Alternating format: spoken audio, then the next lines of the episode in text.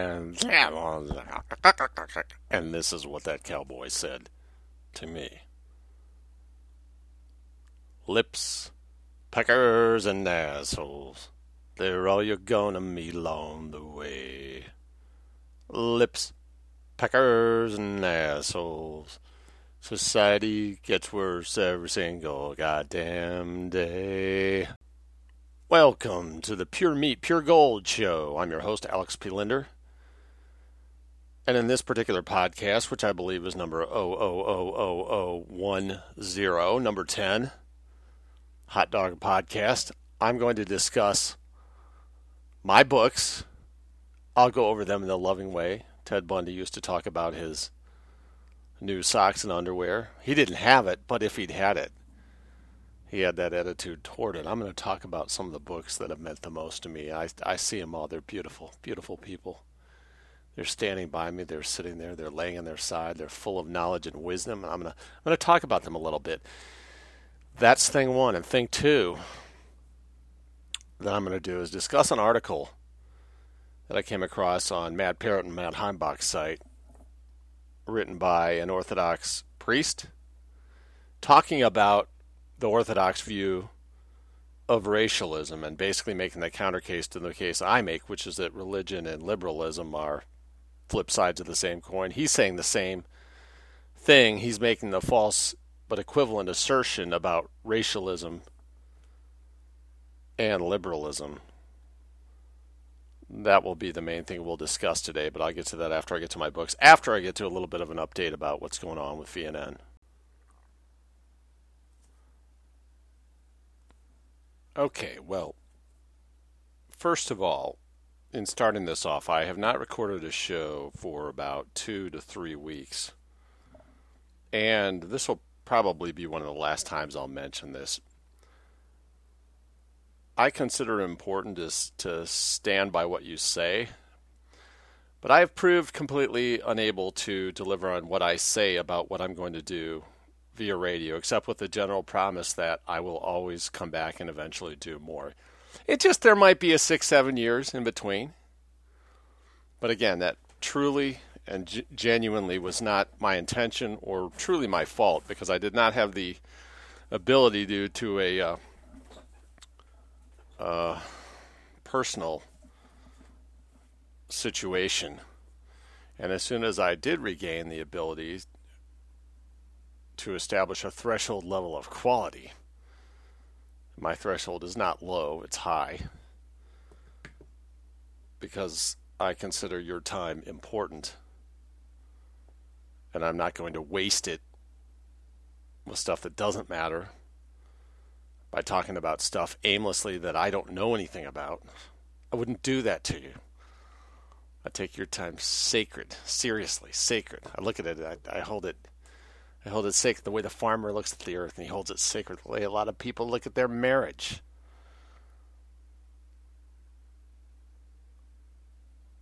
And so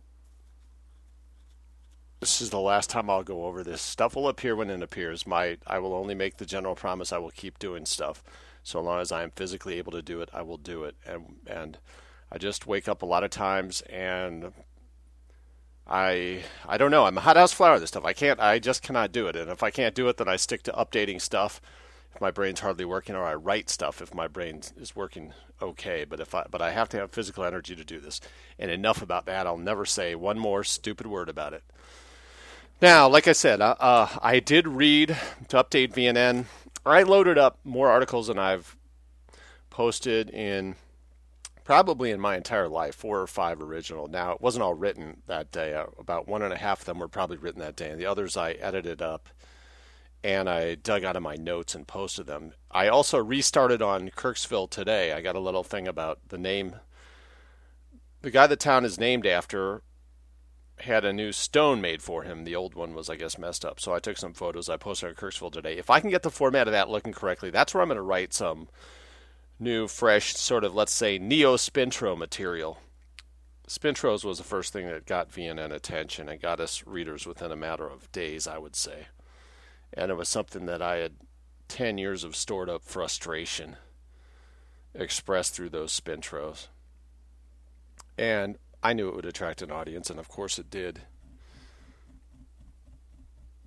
I may do a little more of those if I find stuff, but I'm, my point is I'm going to be posting that on Kirksville today. I absolutely cannot stand WordPress, but that seems to be the default. The only thing that really is going for it, which is a powerful thing, is that it allows people to respond in comments. So you can leave comments at Kirksville today, but I'm going to edit it very heavily.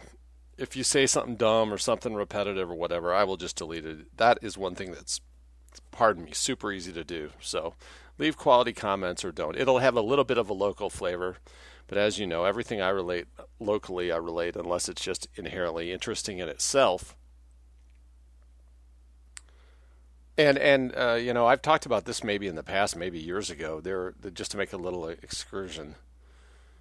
I used to update that regularly. We ended up losing a number of posts due to uh, some uh, invasive holes that WordPress can leave, but you'll find little interesting local things that you aren't even aware about because there's so little real reporting in this country. Most cities, even large ones, are one paper towns.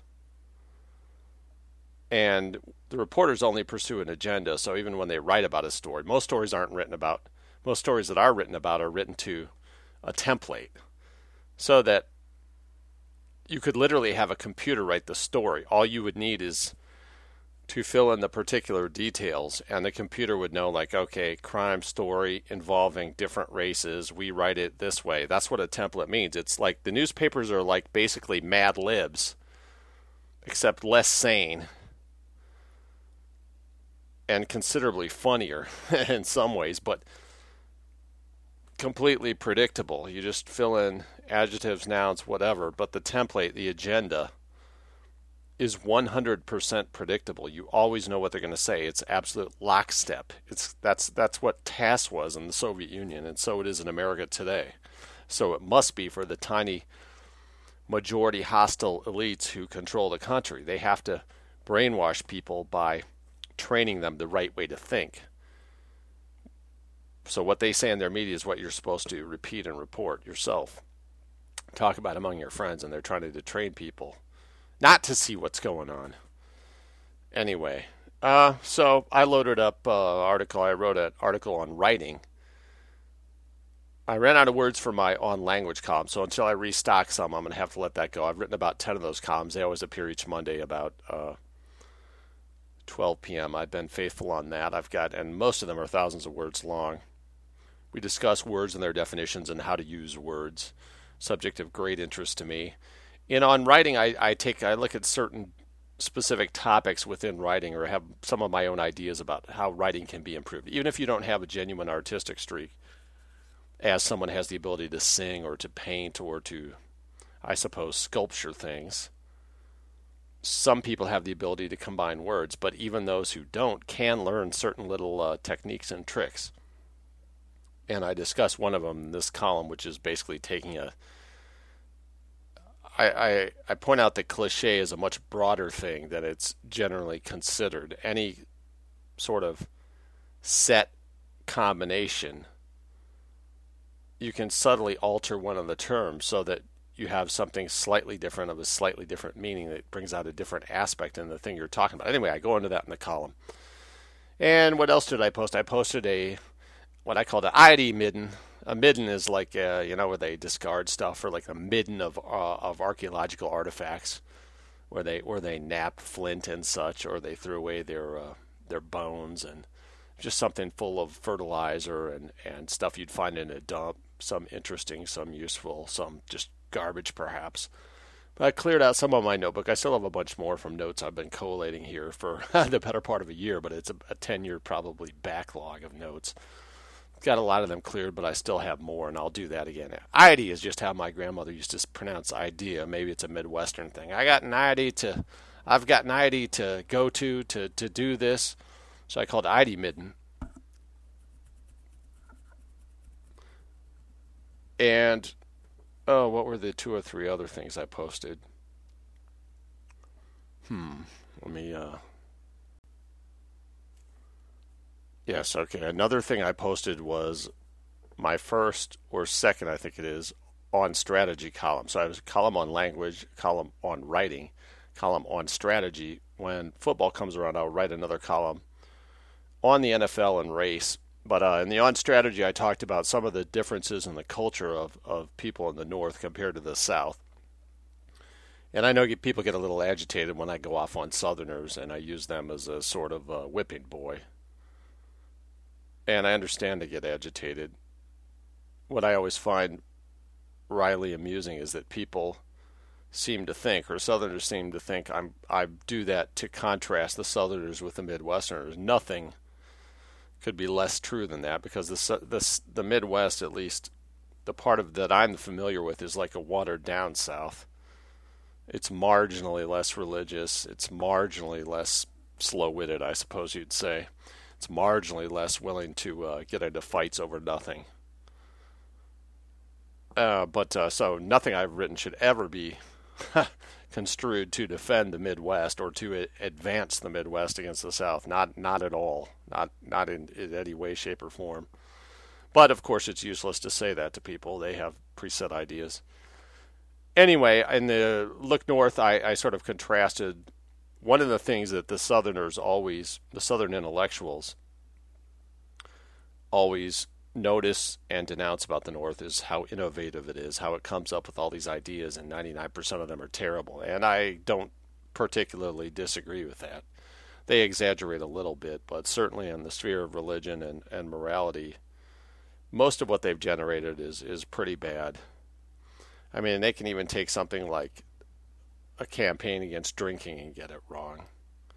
And this comes from the desire to inflict perfection upon the earth when when the correct attitude towards matters human and matters political is to acknowledge that what we what almost all of us think of as bad can only be limited. It can't be stamped out. And when you try to stamp it out, you create conditions that are worse than what you started with.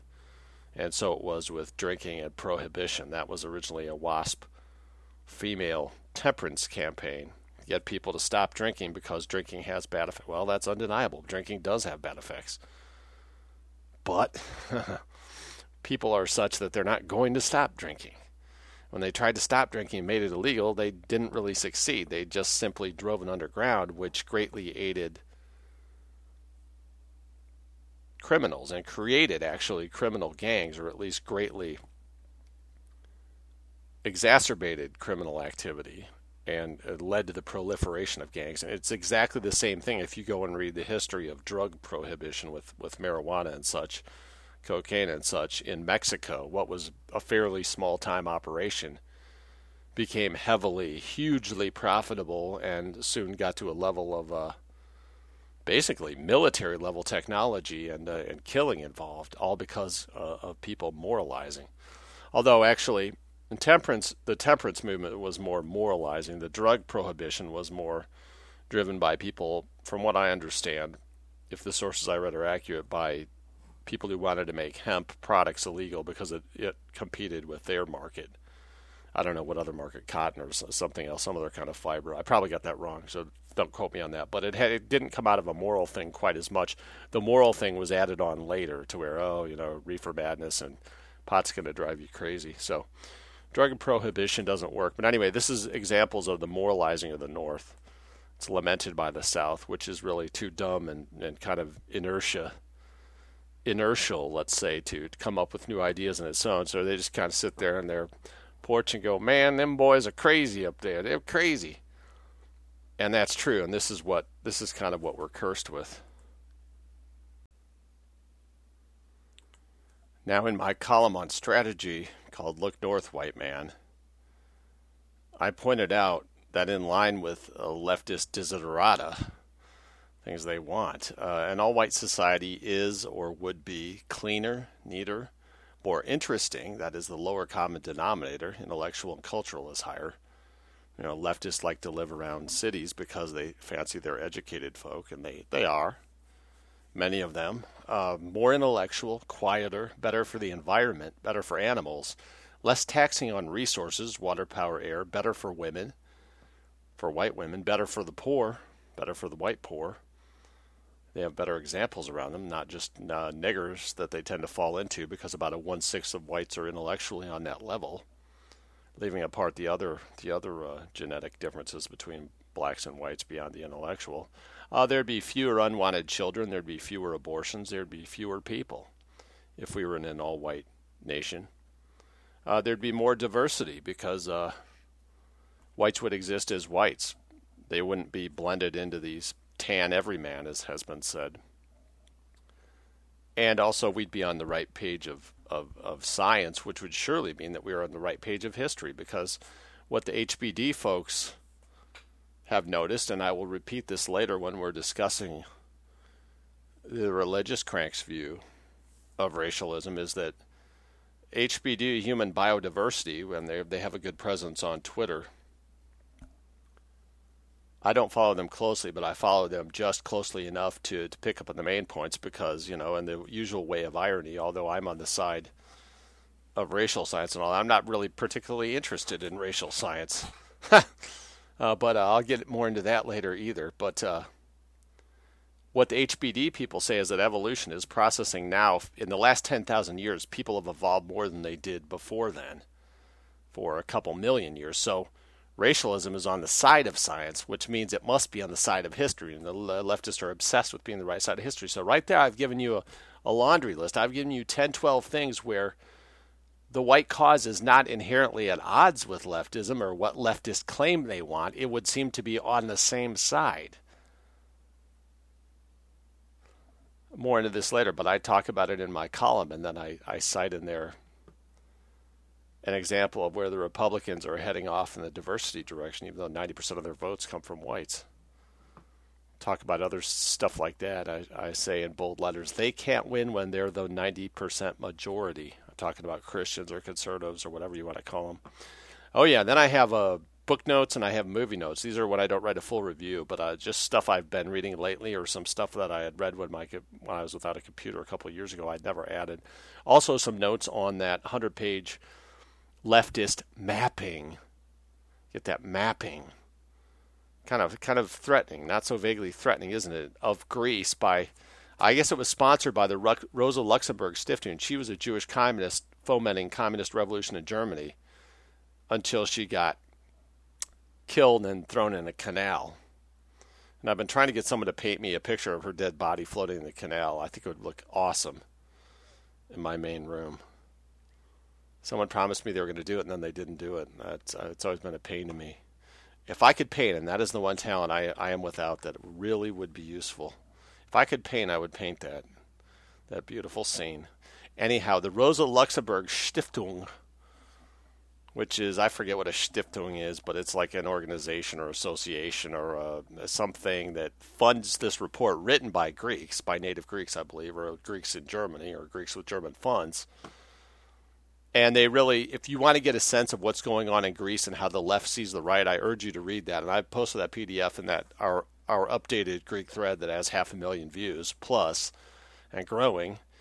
And uh, other places. Also, we have a sticky thread on PDFs in this kind of report. And I want to say parenthetically, I also added uh, a bunch of books in PDF form to our ADL thread. What I'm going to do is combine all the ADL threads. This is the 100 year anniversary year of the ADL's, uh, I think, formation and it was formed on the basis of protecting Jew pedophile murderer Leo Frank. And so we, we pull together all of the anti ADL knowledge that's ever existed and we'll put it into one thread. Right now we have two or three main threads, but I'm going to combine them later on. Anyway, in my book notes, probably the third thing I posted, so on strategy, you got on writing. So I'm telling you, here's how you write. Here's how we do our politics so that we regain white sovereignty. Here are some notes uh, of interest to racialists and others on books I've read, and I cover Scoop, Evelyn Waugh, uh, some some fiction by, or actually nonfiction by Joe Wambaugh, the author of The Onion Field and The Choir Boys, reproducing a rape, an interesting uh, leftist discussion of how modes of patriarchy are permeated all through the court system and how the very language and the, and the organization of court facticity or, or performance in action reproduces patriarchal modes of domination. This guy is a master of the. It, really is fascinating, and I can mimic most stuff like a mynah bird, but this stuff is goddamn hard to mimic. but uh, it, it, it's pretty interesting. Now, how it could be different, I go into this in my little thumb. These are thumbnail reviews. I don't give them full reviews, and a couple other books, and then I give another uh, ten movies I've seen. I don't watch TV these days. I do kind of miss it. I felt a little away from stuff. You know, every every time I turn around, there's some mass shooting. So I see, oh Jesus, some dude in Vegas was shooting some people. What the hell's going on? You know, uh, I I feel a little I feel a little naked without the TV, but uh, it does let me see more movies. So I watched another ten, probably the most significant to racialists, Fruitvale Station and it's basically fiction. It's backed by all the leftists, and it's got some black money and uh, everything involved with California. It's just the story of this nigger who was, of course, he was turning his life around when he was accidentally shot by a cop. Now, I would not absolve the cop. There needs to be some. This cop is basically of a German background.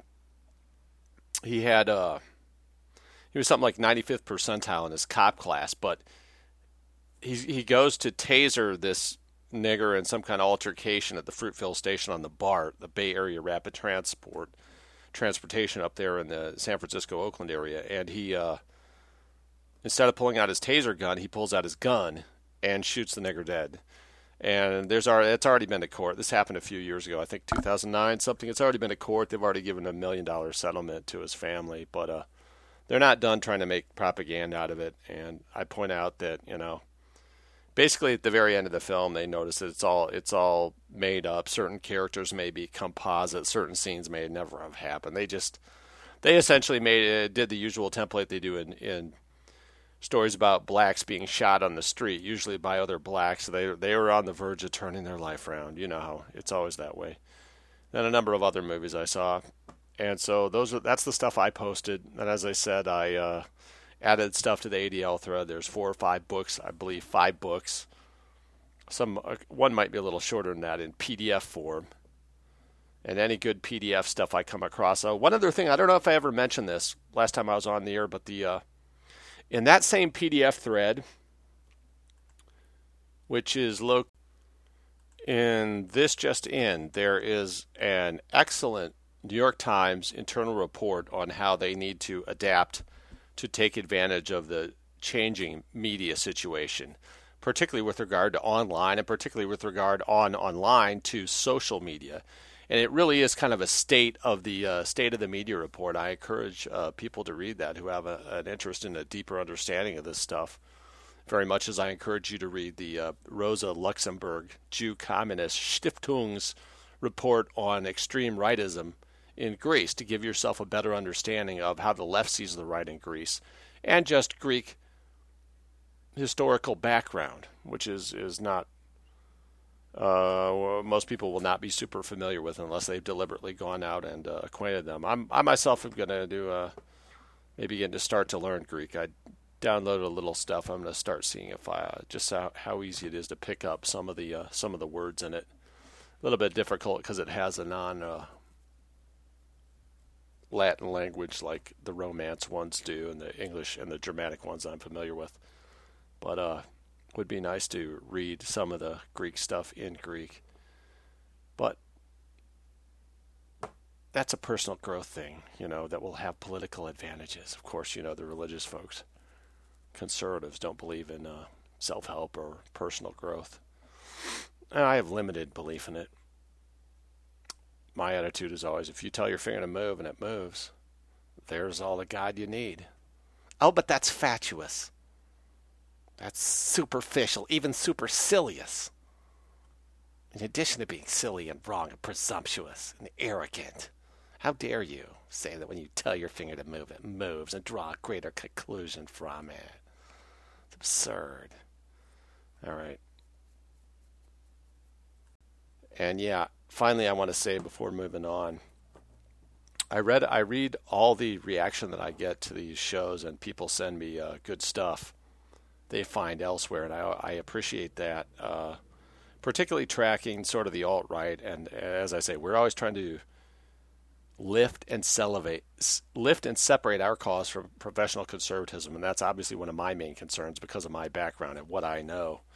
People say uh, read Alinsky and talk about it. Mm, I may do that. I mean, there's some value to it. my view is most of these strategies, it's it's somewhat as it is with the homosexual strategy that I discussed at great length in one of the earlier podcasts on these news sessions.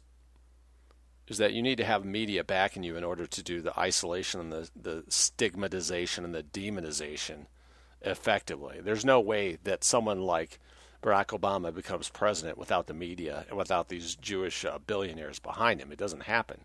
He's better to be seen as a function of that than some kind of world beating historical political genius. I mean, that might make a little a little more sense for someone like Bill Clinton, but not for Barack Obama. Okay, anyway, let's let's move along. That's kind of what's been going on on VNN this week as we head towards summer. I am going to uh, talk about my books, and then I'm going to talk about this racialist article. People also say some people like shorter shows, some people like longer ones. So just because it's hard for me to get uh, to get everything feeling right. The technical's got to be right, the physical's got to be right, the mind's got to be right for me to do this show.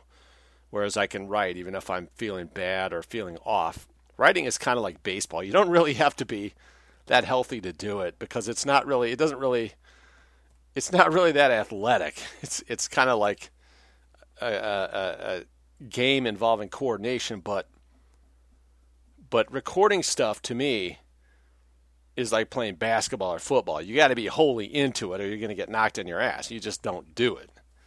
Baseball, you can you can. I played baseball many games when I was sick and had a very good game because it simply doesn't take that much effort. I can write under almost any circumstance, or at least you know update and curate stuff. I may not be able to produce great original stuff unless I can concentrate and and to produce the best stuff you need the deepest level of concentration, and that does require good health. But for just ordinary or subpar feeling, you can write. But I, I think doing radio is another thing altogether. Maybe if you have a three man morning show and your basic job is to cackle in support of the host, I suppose you could do that even with a, a cold or, or feeling angry about something else. But I, I will admit I'm a kind of a hothouse flower on, on the radio stuff. I every uh, conditions got to be just right, and then I can do it.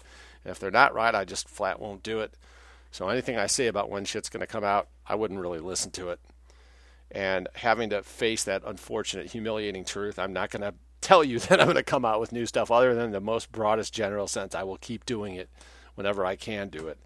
And also, people say they want it briefer stuff. Look, because I've had a lot of problems getting started sometimes I when I do get going I like to run on as long as I can for it without destroying my voice. But it's also like kind of having pent up things to say from not having done this for several years. But eventually I'll get to where I do stuff of a certain length and I'll probably I'll get stuff done within 1 hour or about an hour and 40 minutes. Seems to be a pretty natural. I notice a lot of these shows seem to come up about an hour and 40 minutes. So that seems to be some kind of natural breaking point, probably just for me personally. The podcast, I don't listen to a lot of podcasts, but the ones I do are uh, top of the line professional, controlled junk media stuff. They almost always run about an hour, so that's clearly an acceptable format. However, I personally find myself, since I don't listen to a whole lot, I listen to the ones that I listen to, I do like. I wouldn't have any problem at all if they ran two hours but generally they run 45 minutes to an hour, let's say. and the problem I have for those who think it ought to be briefer is that they're too superficial. I want them to go into stuff longer. If I'm hearing someone talk about something I like that interests me, man, they can talk for hours and hours on it. Go into it purely in depth. Where where do you get in this society someone who takes the time to talk to you and explain to you what's actually going on? I think I think I don't know. Maybe I felt starved for that as a child. I never had people like telling me like really cool stores or, or who and not because they, they didn't or couldn't they just didn't know it. They didn't know this kind of stuff that interested me. And there was no internet back then. And i didn't know where to find anything except you know in a, in a book and some of the stuff i'd never heard of. It wasn't even in the books i found in the library. I'd spend hours even when i went to the library not just picking books but just looking at the books looking at 50 or 60 different titles looking at through all the different sections and seeing how the library is laid out and seeing who these authors were and thinking about, well, how should I should read this? I should read this. I could read this. Have stuff in the background of my mind. Once I'm through reading about these books, then I'll I'll read these other books. Now, reading everything that interested me, stuff about mysteries and shark attacks and snakes. I read basically everything there was to read on snakes when I was a young kid. But uh, without ever having an interest in biology in particular. But uh, I, I think that what was the example I was going to use? Oh, here's here's an example of how different the world is today. So today, yes, so yesterday, I hadn't been on Twitter for a few days because I get up. I like to get up early on Monday and then crank out, get that column done, like boom. Even if nothing else happens later this week, I got this column done. It was fucking awesome. There's people love writing about language, or at least I think they should. I like writing about it. I like hearing about it. I like reading a number of people, Mencken and uh, it was that, that Japanese guy, Hayakawa, who's a senator, used to write about language. William Safire used to write about language. Who was the other guy? Russell, uh, Russell, uh, I think my, my, my mom used to read him. Who was a, not William Safire. He was the, he was the Jew, but, uh, Russell, what was that dude's last name? He he died at some point, but he used to write about language too. I've got a number, and and we'll get right into this. This is dovetailing or segueing very nicely into talking about some of the books I've got here near me. But uh, it's intensely interesting stuff to me, and I've never found you know even when you take English, there's people don't really talk about it. All they do is bring out a few terms like onomatopoeia. That's when a word sounds like what it is, like a babbling brook, and you're like, oh, okay, that's great. So there's there's a Greek term for every possible technical thing every single rhetorical technique that's out there was known to the Greeks and they had a term for it. But so what? The point is to be able to use them, not to identify them. The words are extremely hard to remember for anyone who's not a specialist in that. The point is whether you can do it or not in that regard. So that's why when I write about language, I write about words that are at the level where if you knew it, you could use it. I don't dig up obscure stuff because it's obscure. That would be like a leftist liking a band because no one else has heard of it rather than because it produces good music. And I don't dig up archaic stuff because I think the Middle Ages are cool. I don't think the Middle Ages are cool. I don't think Renaissance fairs are cool. I frankly, I remember being forced to dress up for some in green tights for some faggoty English thing we had. I remember I was going to have to do, we had some Renaissance fair. I remember being so glad when we moved from Illinois to Utah that I was going to avoid my, my English classes. Uh, I don't know what we had. Some we were going to have some Shakespearean thing or something. I just remember being so happy I didn't have to go through the faggotry. I know there's there's people. There's nothing wrong if you like dressing up like that. Everyone loves a, a nice buxom chick in one of those lace-up tops. I mean, that's the that's the real reason for Renaissance fairs. Basically, that's the undeclared reason for Renaissance fairs. There, there is no other. I mean, oh, eating a giant turkey like that's fucking thrilling. I do that every spring. when my boys get some turkeys, you know, cook them up. But uh, you know that that ain't such a big thrill. That meat is extremely tough, even after you crock pot it. But I don't let it go to waste. But uh, and anyway, don't get me started on this Renaissance fair. But uh, I lost my train of thought there a little bit. I'm talking. I'm talking about words. So, so, you get people discussing this stuff in depth. I don't. I don't see a problem with that. I just don't see it anywhere else. I don't. I want people telling me these things. I want them telling me these stories. How did this stuff come to be this way? Oh, here's here's what it was. So yesterday I'm on Twitter, which I hadn't been on for a few days because I was doing this other stuff and who who uh, this kid's like I had tweeted out I had tweeted out about the ordeal of civility by John Murray Cuddihy. And I've often said, and again, I, I, really apologize for this. I've not got the epiphany thread started, but I've been using my subconscious to dig up my epiphanies and near epiphanies. And so eventually I will write this up and it will be a good thing, but I'm collecting them right now and I keep I keep thinking of I'm like, oh yeah, fuck, I forgot totally forgot about that. So the book that led to my deep understanding of Jews was this book, The Ordeal of Civility, written about 1975. I believe it was an award winner by this guy who was a he was either Irish Catholic or Irish Protestant, but he's an Irish descended guy who lived in New York, and he was he was a family that's kind of elite, pretty elite. So there's not just Jew elites in New York City. There's there's Protestant and uh, Irish Catholic elites as well. And this was the first guy where he really showed the deep pattern that applied to Marx and, and Levi Strauss and Freud and a, a number of other Jews. And you're like, oh, wow.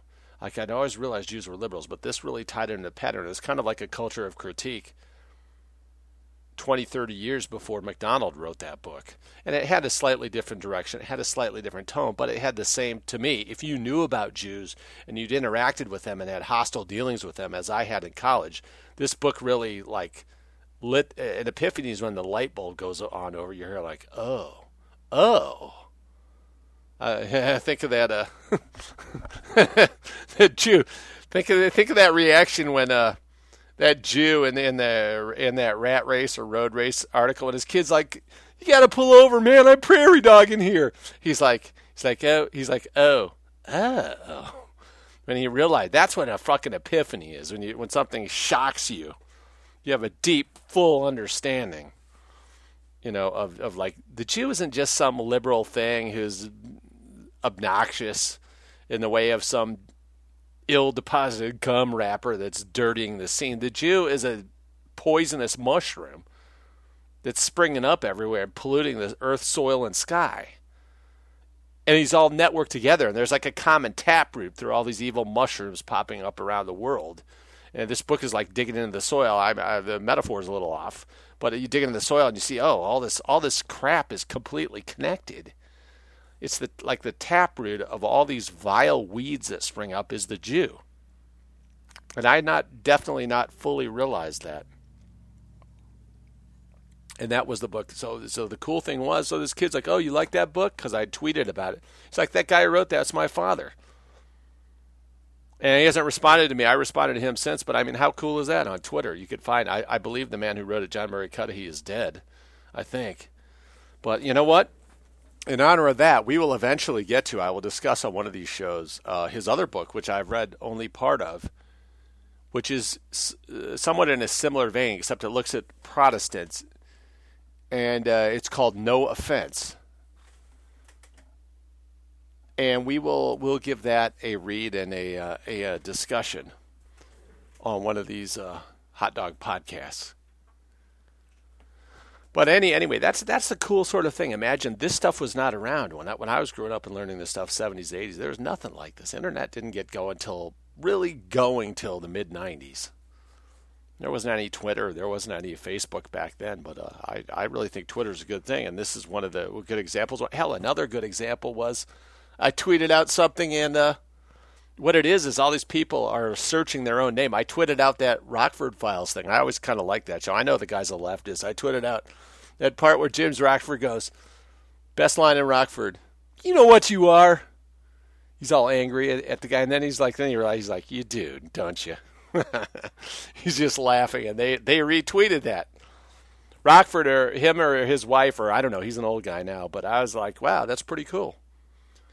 But uh, that shows you how close these things are. The only other famous encounter I had on Twitter was uh, I had some uh, fake name briefly, and I twitted something to Martina Navratilova, who's just endlessly.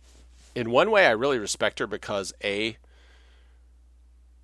very tough-minded, ultimate uh, nail every detail down and get it right, just tough, dominant type on the other hand, she's a complete leftist, but she's totally intellectually engaged, very interested in and up on stuff. And she just kept tweeting over and over. She kept tweeting leftist stuff. And I'm finally, I tweeted like, "Why do you come over here and try to reproduce communist Czechoslovakia?" And I, you know, I was deliberately trying to tweak her by by calling her a communist. No, com- not a communist. She did respond immediately.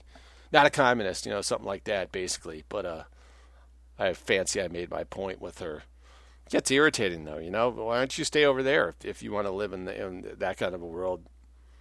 You know, you don't let anyone do anything. You force them to go along with everything. You know, force them to accept sex deviance and the rest of it.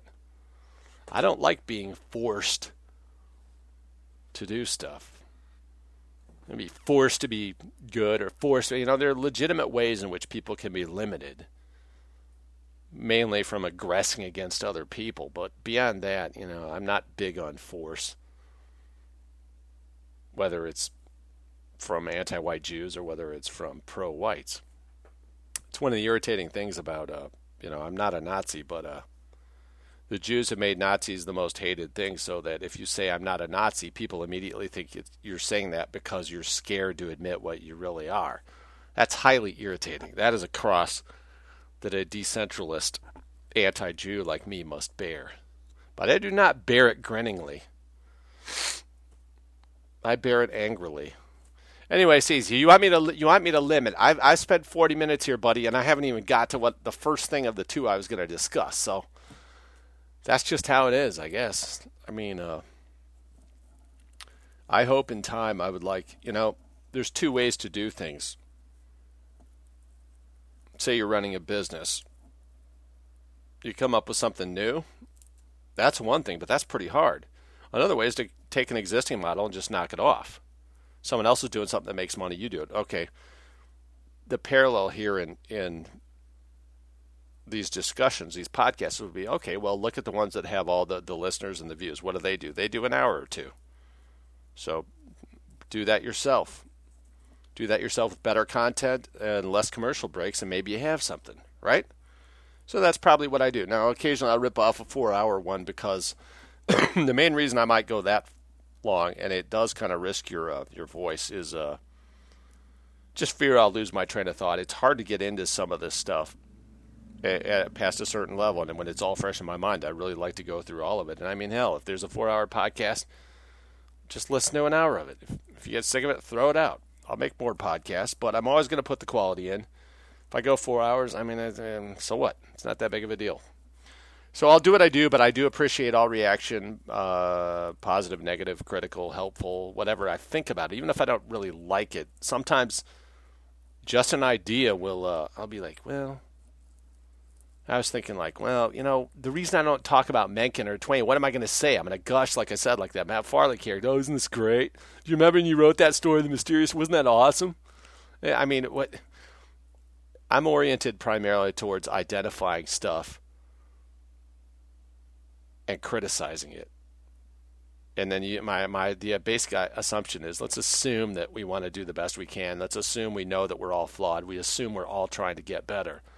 Instead, we could be like your average person, be super prickly and defensive. And if anything suggests something's wrong with us, then we get super offended. And you pricked our sense of honor. That's why I mainly don't like to the guy even said this straight out. I think it was in Wild Strawberries, Ingmar Bergman. In our relations with others, we mainly criticize them. Therefore, I have chosen to withdraw from nearly all human human intercourse. Uh, he used a different word than intercourse, but uh, interaction, or I forget what it was exactly. But that was his point. Like, people can't stand. Women think you're attacking them personally. If you have a critical analytical bent, as with masturbation, you'd best exercise it in private because no one wants to fucking hear it. All they want to hear is how freaking great they are. And uh, I ain't that type. I already know how great I am. I already know what's wrong with me. I already know the best way to criticize me.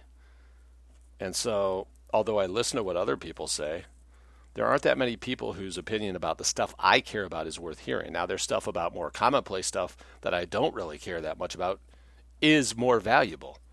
I mean, if a certain percentage of people really want stuff that's like a half hour or an hour, I will take that into account. I don't know if I could even do a half hour because the only way I could do a half hour is over reading something that I wrote. It's just, it really is too short even to get. I mean, I've gone almost 45 minutes and I haven't even started to say what I had to say. But uh, the last thing I want to say as prefatory material is thank you to the person who gave me the computer stuff so that I have uh, I don't have to be holding the thing up to my mouth. Now, you know me, I'm not particularly technically competent.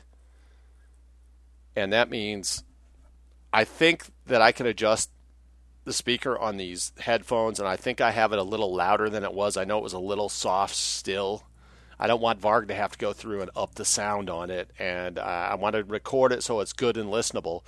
I, I hope that I've done it. It's not always exactly the same in the in the way that what I do, and I hear it. It sounds good to me, but sometimes when I put it on the uh, I put it on the server, it's a little soft. So you can react to the technical quality of this broadcast, but it should be a little bit better because I have a little bit better equipment thanks to someone who uh, donated them to me, and I'm very very grateful for that.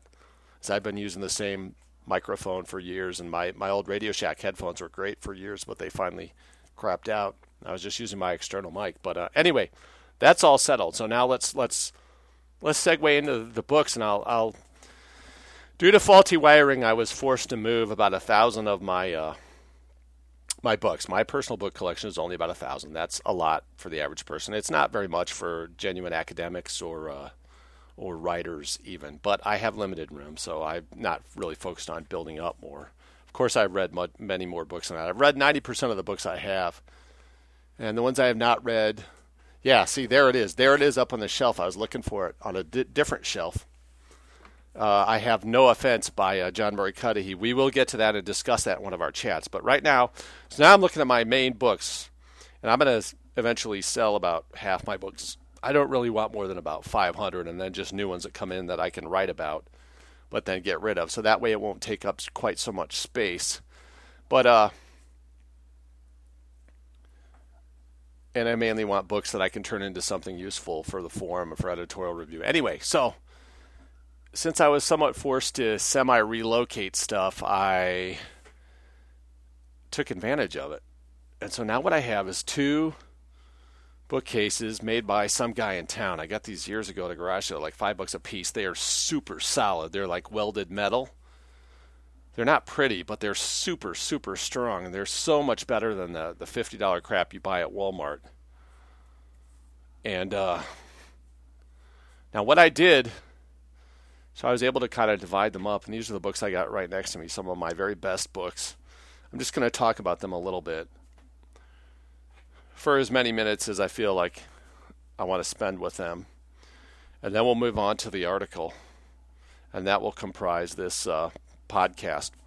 And then I'm going to do another podcast. Hopefully, I'll do it tomorrow. if not, it will be the next one I do. That will be sort of a per Varg's uh, mention of Mencken appreciation. I'm gonna uh, see see Vargas initially. I'm like, I don't want to do that. I don't write about Mencken or the mysterious stranger. I, to me, it's self apparent, and yet. And then you know this is what always happens when I'm, when I'm moving stuff. I find some Mencken books, inevitably I flop down and I just read some Mencken. And I can't stop reading it because it's so freaking good. There's a little modest little. It's honestly like a like a super super low level orgasm that's drawn out for hours. It's actually better than most sex. Genuinely, it is. If you understand, if you have an ear for writing, and not just for sound but sense, but the perfect combination in the way that poetry tries to achieve but never really does. Or maybe I suppose it achieves it with people who like poetry. I appreciate poetry. I can see the, the verbal ability involved in creating actual poetry, which is an extremely rare ability. But uh, it just leaves me cold. It doesn't do anything for me. Whereas actual prose mastery, when it's about stuff that I care about, that's interesting to me. Anyway, going through this, I found stuff that's just funny. I found some essays I can talk about, some stuff he wrote in his own selection of Mencken Chrestomathy, his own selection of his choicest writings, which is one of maybe 20 or 30 books I have by or about Mencken. So I will attempt that in the next podcast. But for this one, we'll just deal with the article and with these books. So, okay, so I'm like, how should I revise? How should I arrange my books today so that they'd be most useful? Because before I just had my best one. So what I have is up top. So I have okay, let's see, one, two, three, four, five, six, seven shelves. And the very top of the top shelf, I have one on the others. They're stacked, two cases stacked, so that makes eight shelves if you count putting stuff on the top. So on the very top, I put my books about religion. I'll just go through some of these books that I have. There's probably two, three hundred books total. So in case you need something to read, maybe some of these uh, books will come to mind. Now, what have I got? I've got a paperback, Catechism of the Catholic Church. You read some of their crazy doctrines. It's it's always good to have guides around, especially if you're a writer. You need to refer to stuff, and you can learn stuff kind of on the fly. And what I've said, what I've said about uh, what I've said about college is that it's basically a debt scam. But if you are going to go and you're not going to study hard science or something that's going to make you money, I mean, if you're not going to go to a Votech or something, some of the most relig- useful stuff you will learn will be about religion because religion is the obsession of seemingly about 90% of mankind. And you have to know how they think. and I definitely wish I had a better intellectual background in it. Uh, and I never took any classes in it. In general, if you're going to go into liberal arts, you're better to major in English than almost anything else. Better than English than government or history. Better history than government, but better English than either of those because the stuff you read in English at least will mostly be great stuff. The stuff you read in history will mostly just be leftist stuff, which is pretty much worthless. The stuff you'll get in economics is also mostly worthless because uh, like I've written, they won't tell you the truth about the Fed or anything else. I took lots of economics classes, useless. I ran a business. No, nothing you learn in economics helps you with business. Now, something you would learn in finance or accounting, that could conceivably help you in business. But then again, if, if you're able to produce a profit, I mean, knowing how to invest that profit, you could do all that without having an academic background. Uh, any, anyhow, so I got a book, uh, Early Christian Doctrines. I've never made my way through that yet. Got a copy of the Bible. I got uh, The Great Religious Leaders. The True Believer by Eric Hoffer. That's a book worth reading. Everyone who wants to understand leftism or people who are really into political causes in general should read that book and, and take what he says into account. He says, Faith in a cause is substitute for lost faith in oneself, was his opinion and he aimed it more at left wing people, but I suppose it could apply to anyone. Worth reading. Who wrote the New Testament? That's by a guy who's a skeptic. I have read that. Uh, it's interesting. I guess I don't remember all that much from it other than that, you know, only X amount is known, and there's just not a whole heck of a lot of conclusions that can be drawn about that stuff. Here's a book that came out in the 50s. This is mentioned by E. Michael Jones. Paul, I think it's Blanshard, is it? Uh, Communism, Democracy, and Catholic Power. Now, this covers some of the territory that E. Michael Jones covers in his tomes about Jews when he gets into the 20th century, and he talks about how Protestants and Jews destroyed Catholic ethnic parishes around the major cities they were afraid of the the Catholics' theme is always that they were afraid of the rising, the Protestant elite around the country, and he talks about them more than he even talks about the Jews. Were afraid of the going Catholic demographic power because they they lived around cities, they had a lot of kids, and so they combined. They bought off the leaders of the Catholic Church, people like the uh, Hesburgh at Notre Dame, in order to blunt that growing power, and effectively turn the Catholics into suburbanites. Uh, and so this book would cover a lot of the same territory as E. Michael Jones, but I believe this guy was very much against the Catholics. I have not fully read that book, but I think he's one of the guys that uh, he he's essentially giving voice to the Protestant fears that E. Michael Jones is writing about from the opposite perspective. Again, that's Paul. Yeah, it'd be so nice if my eyes worked. Paul Blanshard communism, democracy, and Catholic power, and I just found that somewhere, and I recalled that. Uh, I recalled that uh. Michael Jones had mentioned it. Now, oh, what else do we have here? We got the philosophy of Alfred Rosenberg. Okay, that's mildly interesting. That's about how sort of involves Rosenberg and what the Nazis were going to do with. Uh, Christianity. Their long term plan was to have it kind of be superseded by a more Aryan doctrine. First, to prune, to try to turn Jesus into like a supreme Nordic figure, to Nordicize Christianity, to downplay, or ultimately uh, completely get rid of the Semitic elements and replace it with a Nordicized Jesus. But I, I don't think Hitler even gave it that much credit, credence. He had other things to worry about. They saw, I believe he saw Christianity something basically anti-Aryan and something that needed to be not so much replaced as superseded and something that he could worry about after the war, but it never got to the point where they could uh, fully implement their plans. Still, it can be interesting. I've read a few books about uh, Rosenberg. There's not a heck of a lot of great ones. I can't remember. There was one other one I read. I can't remember what it was. But uh, yeah, you read that. I think Hitler kind of rolled his eyes at Rosenberg and let him kind of run his own way, but uh, I don't think he really saw that much salvageable in uh, in Christianity. Now, what else have I got here? Okay, I've got a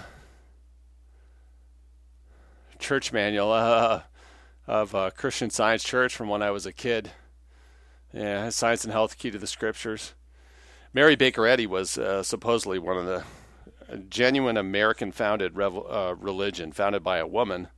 Pretty disagreeable, dislikable woman, like many uh, WASP Protestant types, but a very shrewd businesswoman. Another book I have on my religious shelf is uh, Mark Twain actually wrote a book on Christian Science. I paid like 25 or 40 bucks for that.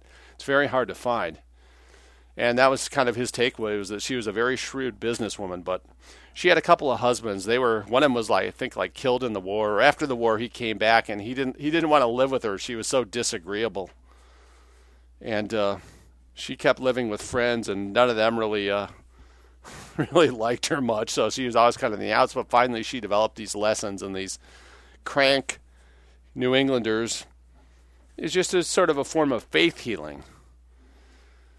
Ultimately, it's just the, the belief. This is the the one interesting and a genuinely unusual, perhaps even unique. I can't think of another example of dogmatic WASP liberalism uh, not being coercive. This is the odd thing. Christian scientists don't believe in doctors, although most of them will go to a doctor. They'll specifically they'll go to dentists and to eye doctors.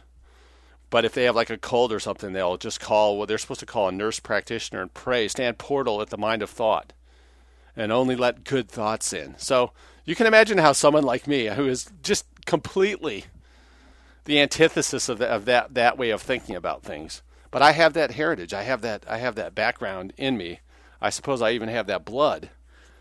And yet I'm it's completely opposed to everything that I personally believe and like. And I knew I like this is just freaking nuts. This is what drove me to be a realist. It pushed me even harder down the road I was naturally on, which is a sort of a I don't know, er, good earthy peasanty realist about you know life and everything else. You can see that this stuff's crazy. Of course disease can come in externally yeah, your mind has some effect on things. Your mind doesn't cure you. You know, your mind can help you overcome. I've had my own difficulties, and I've overcome them to an extent using my mind, but not by praying about anything. By using my mind to think, like, son, what happens when you go to the doctor? You come back cured of your money problem. Yeah, you, you're cured of your every. There's one disease every doctor can cure, and that's the problem of having excessive money in your pockets. Lawyers too. They're they're both very good that way. Very very skilled, trained professionals. if you recall my indecent allusion there, but uh, that's the only problem they're guaranteed to solve.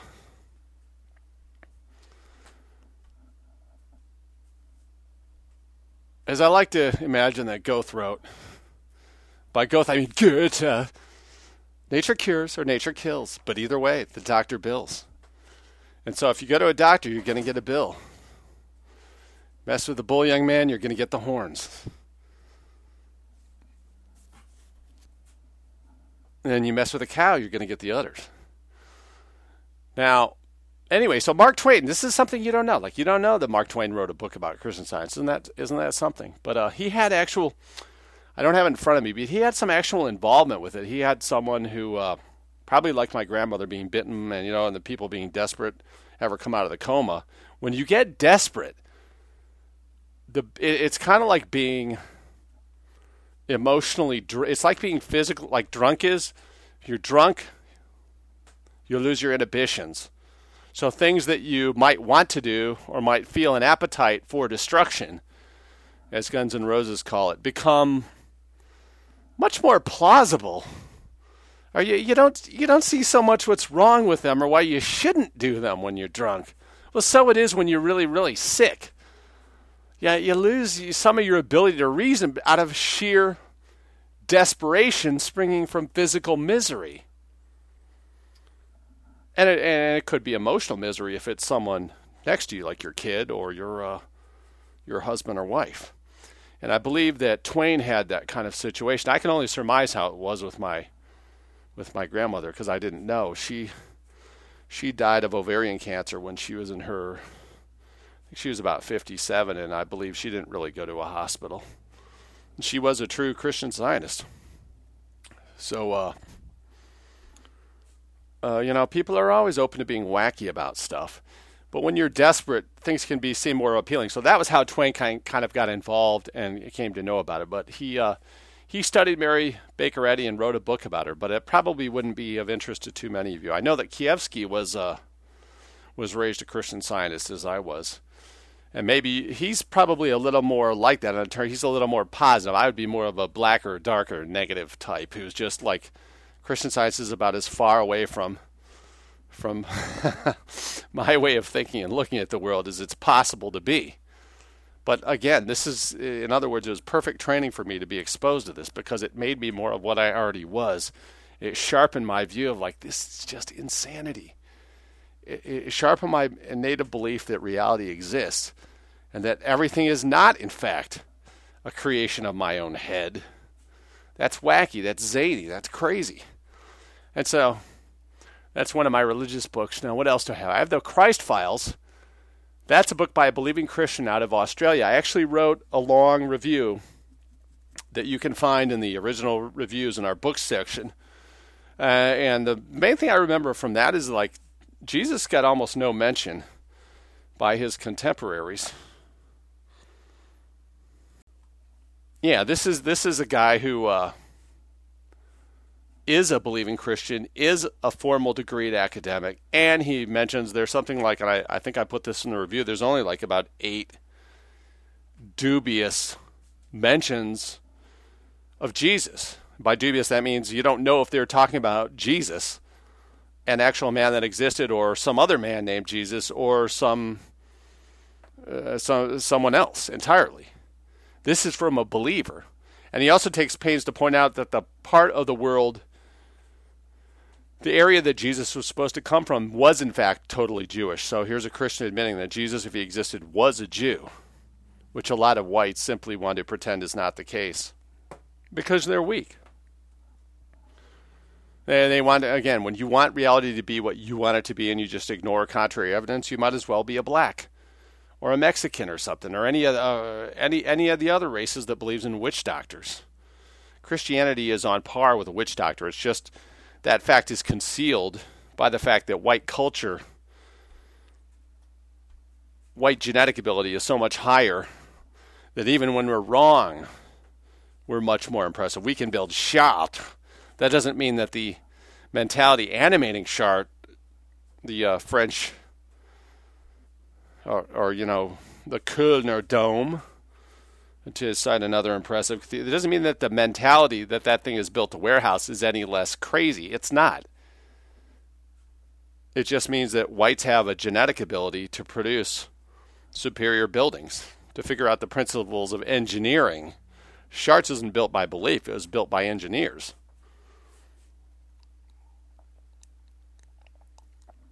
Ah, man.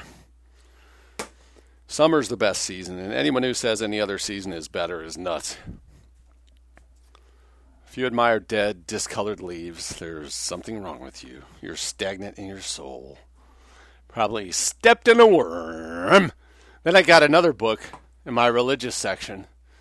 Echoes of the Evidences of the Book of Mormon. You remember that guy, uh, Rich, uh, Rich Brooks? White Alert? Kind of got off the chart. He, uh,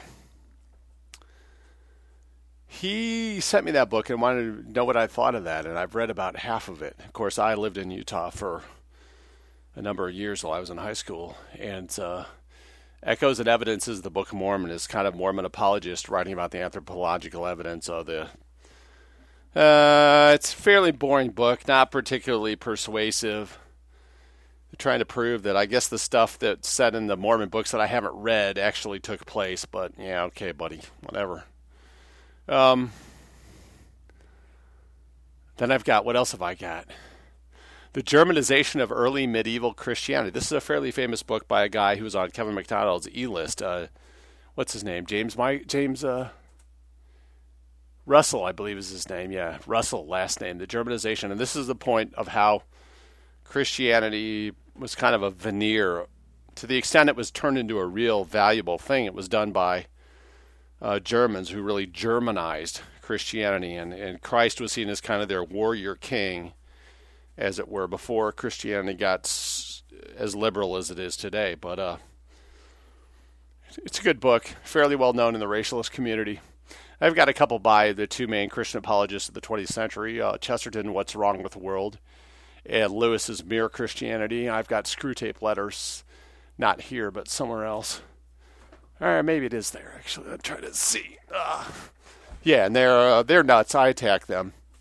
And their basic view of, of rationality is that it's uh, dangerous, and you're a maniac if you're not spiritual in the way that they they advise you to be. That I'm not even kidding. That's the name of their chapter.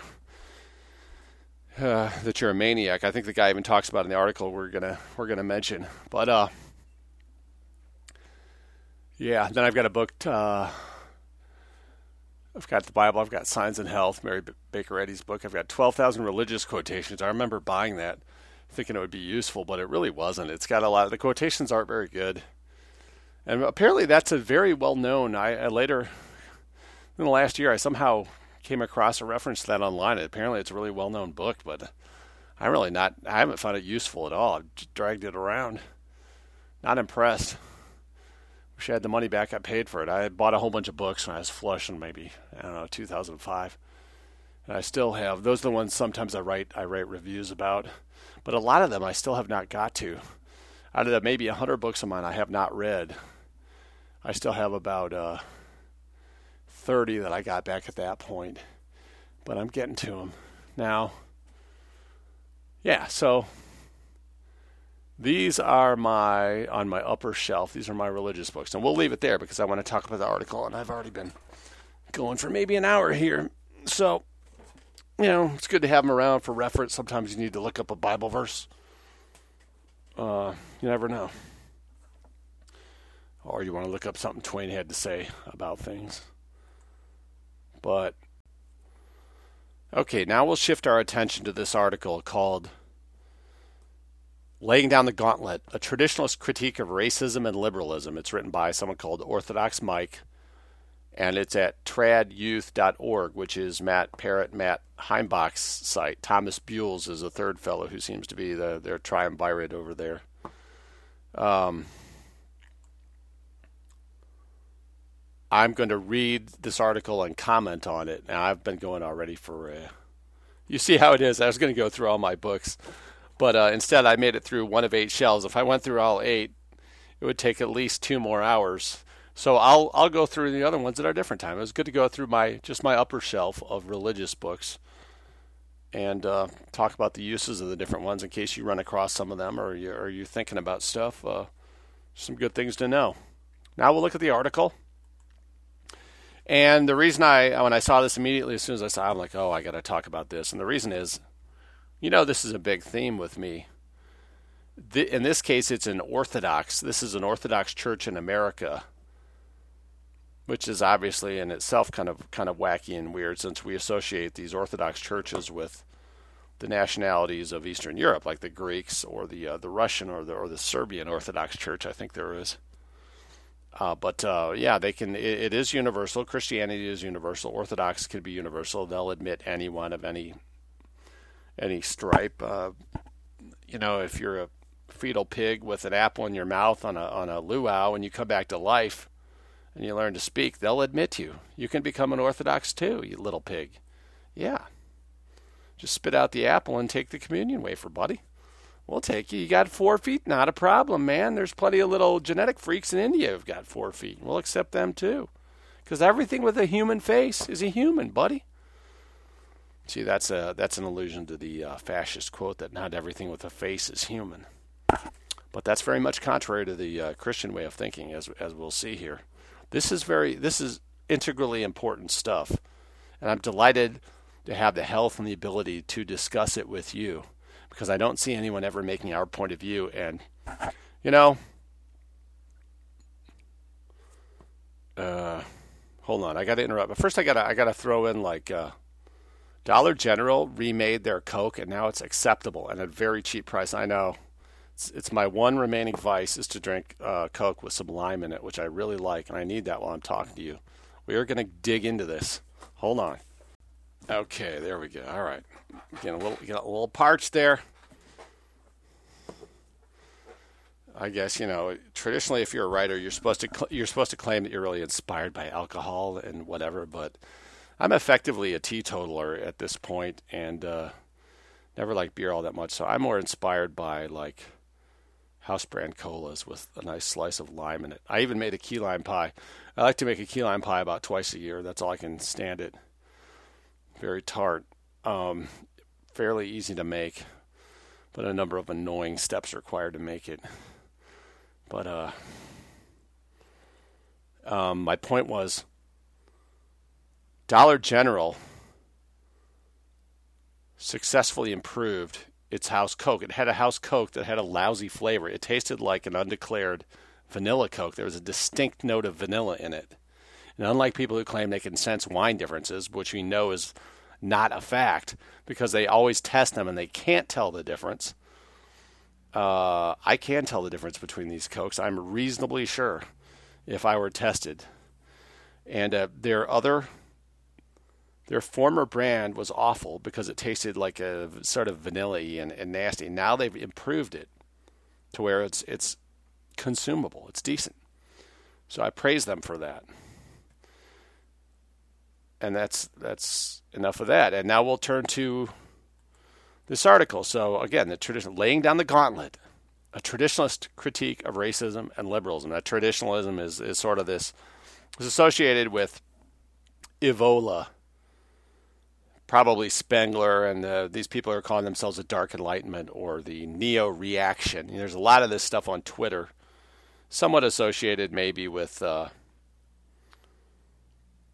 some of the people around Johnson or who Johnson writes about. I personally don't give it a lot of stock, but because of their their growing influence, I reread Evola. I got very little out of Evola. Generally, people either do or don't get a lot out of Evola. Yockey. Who's a, who's another one?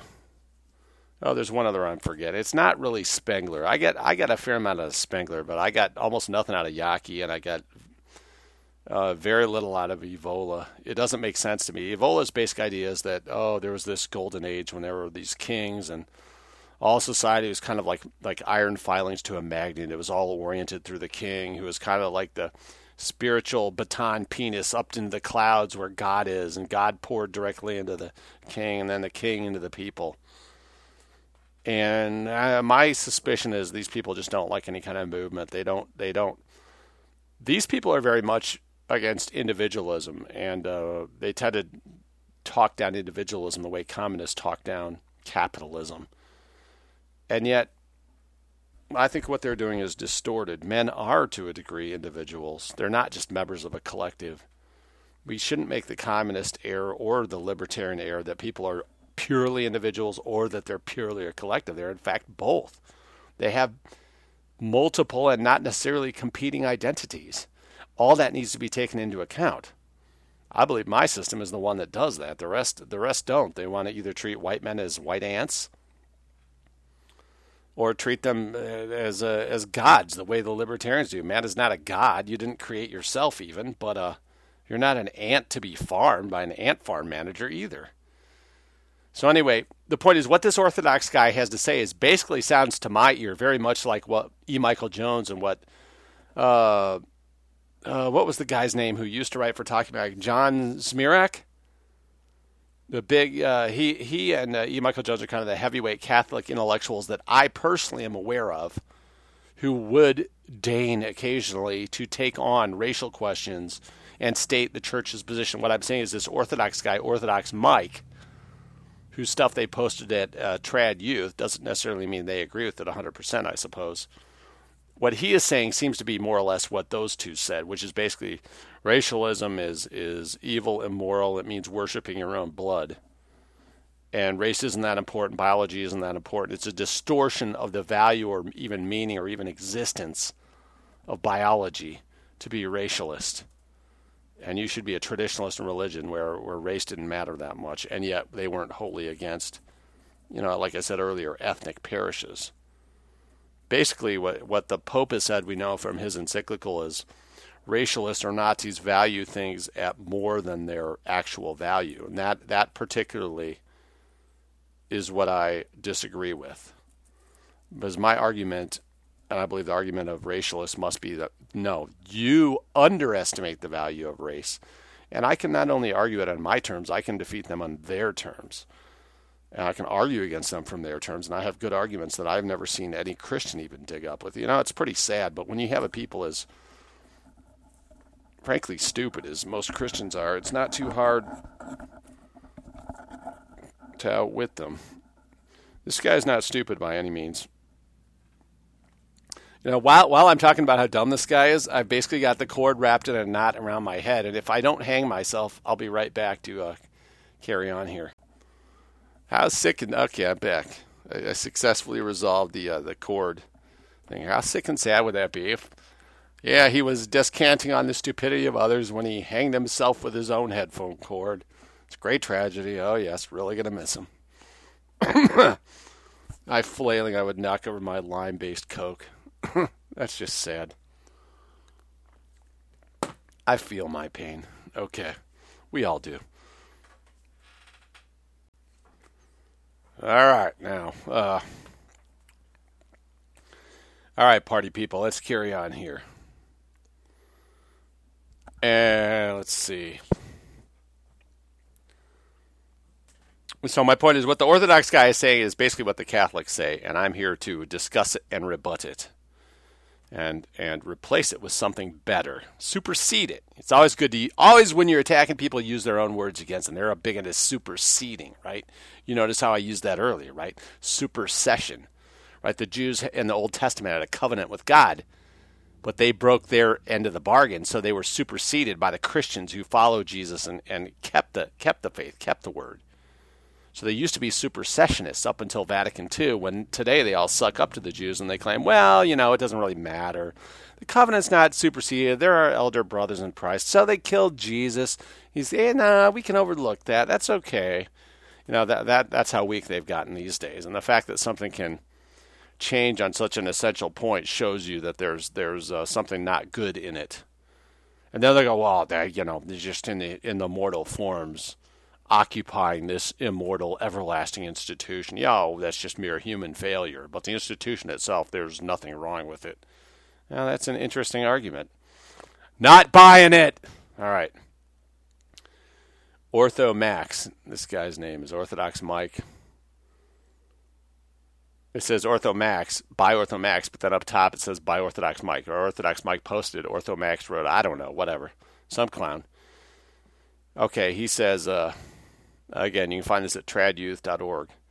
What is identity, and how does the answer to this question determine our attitude towards the twin evils of racism and cultural Marxism? So he's calling racism an evil. Cultural Marxism, parentheses liberalism, and racism are two different but similar manifestations of evil. So if you're a racist, you're evil because racism is evil, just the way cultural Marxism is evil. I'm going to tell you that Christianity and cultural Marxism, I'm not going to say they're evil. I don't use childish language concepts like that. I'm going to say they're both just plain bad. And they're, they are they also have a, the same, same taproot. So I'm making kind of the obverse argument of what he's making. He says, first off, we should reject any proposed notion of identity that reduces human being to any biological or physiological set of distinctive features. A person is more than his or her biology, or class, or personality, or intellect, for that matter. Okay. In strict theological terms, a person, through his nous, I believe that's how it's pronounced, that's a French word. He puts it in quotes. I remember someone at Majority Right said I had the nous of a gerbil. You know, and that was kind of offensive. It's like telling someone they have a big nose. You just don't do it. You just don't do it, lad. That kid's got a head as big as Sputnik. He's going to get to bed and put his head down in a giant pillow. You may remember that from Mike Myers' movie, So I Married an Axe Murderer, which is actually a really good movie. I remember Roger Ebert, the late fat, jawless, married to a nigger one, going on about how that could be the first ever Scottish American satire. It's a good movie. The kid's head is as big as Sputnik. It was the funny thing was the funny thing. My first girlfriend I ever had was Scottish. I'm really really proud of it. And uh, uh, she, uh, God, that woman in that in that movie is how has how she would have looked like uh, 40 years later. The exact same kind of like features and, and look. But the funny thing was how so he shows up at the house with his like Italian friend and she's all getting off on him, kissing him and just totally, totally getting physical sensual pleasure off making out with the guy's friend. I thought that was pretty funny myself. I've never seen such a thing in a movie. With that, with, eh, if I have to explain it, it's useless. Watch it, watch it, and uh, just just enjoy it. it's just funny. That actually is a pretty good movie. Uh, where was I now? we really must stay the course. We must stay on line. We cannot divagate. Ah! Cannot divagate, diverge. Uh, alter our discourse. Must stick to the path. All right. Strict theological terms. Hey, buddy, there are no strict theological. Hey, this is what I love. You know, it's strict witch doctor terms in strict moody terms, in strict shit that doesn't exist terms. This is how this is how this is what's so absurd. They're talking about fucking reductionism. They're not even interested in biology. They just oh we'll just throw that out the door. All these interesting little biological facts about actual people. And we'll go with our theology that's, you know, with this super intricate thing that's uh, this incredibly ornate castle that's built in midair strict theolo- there are no strict theological terms, buddy. If you want to strict theological terms, theology is bullshit.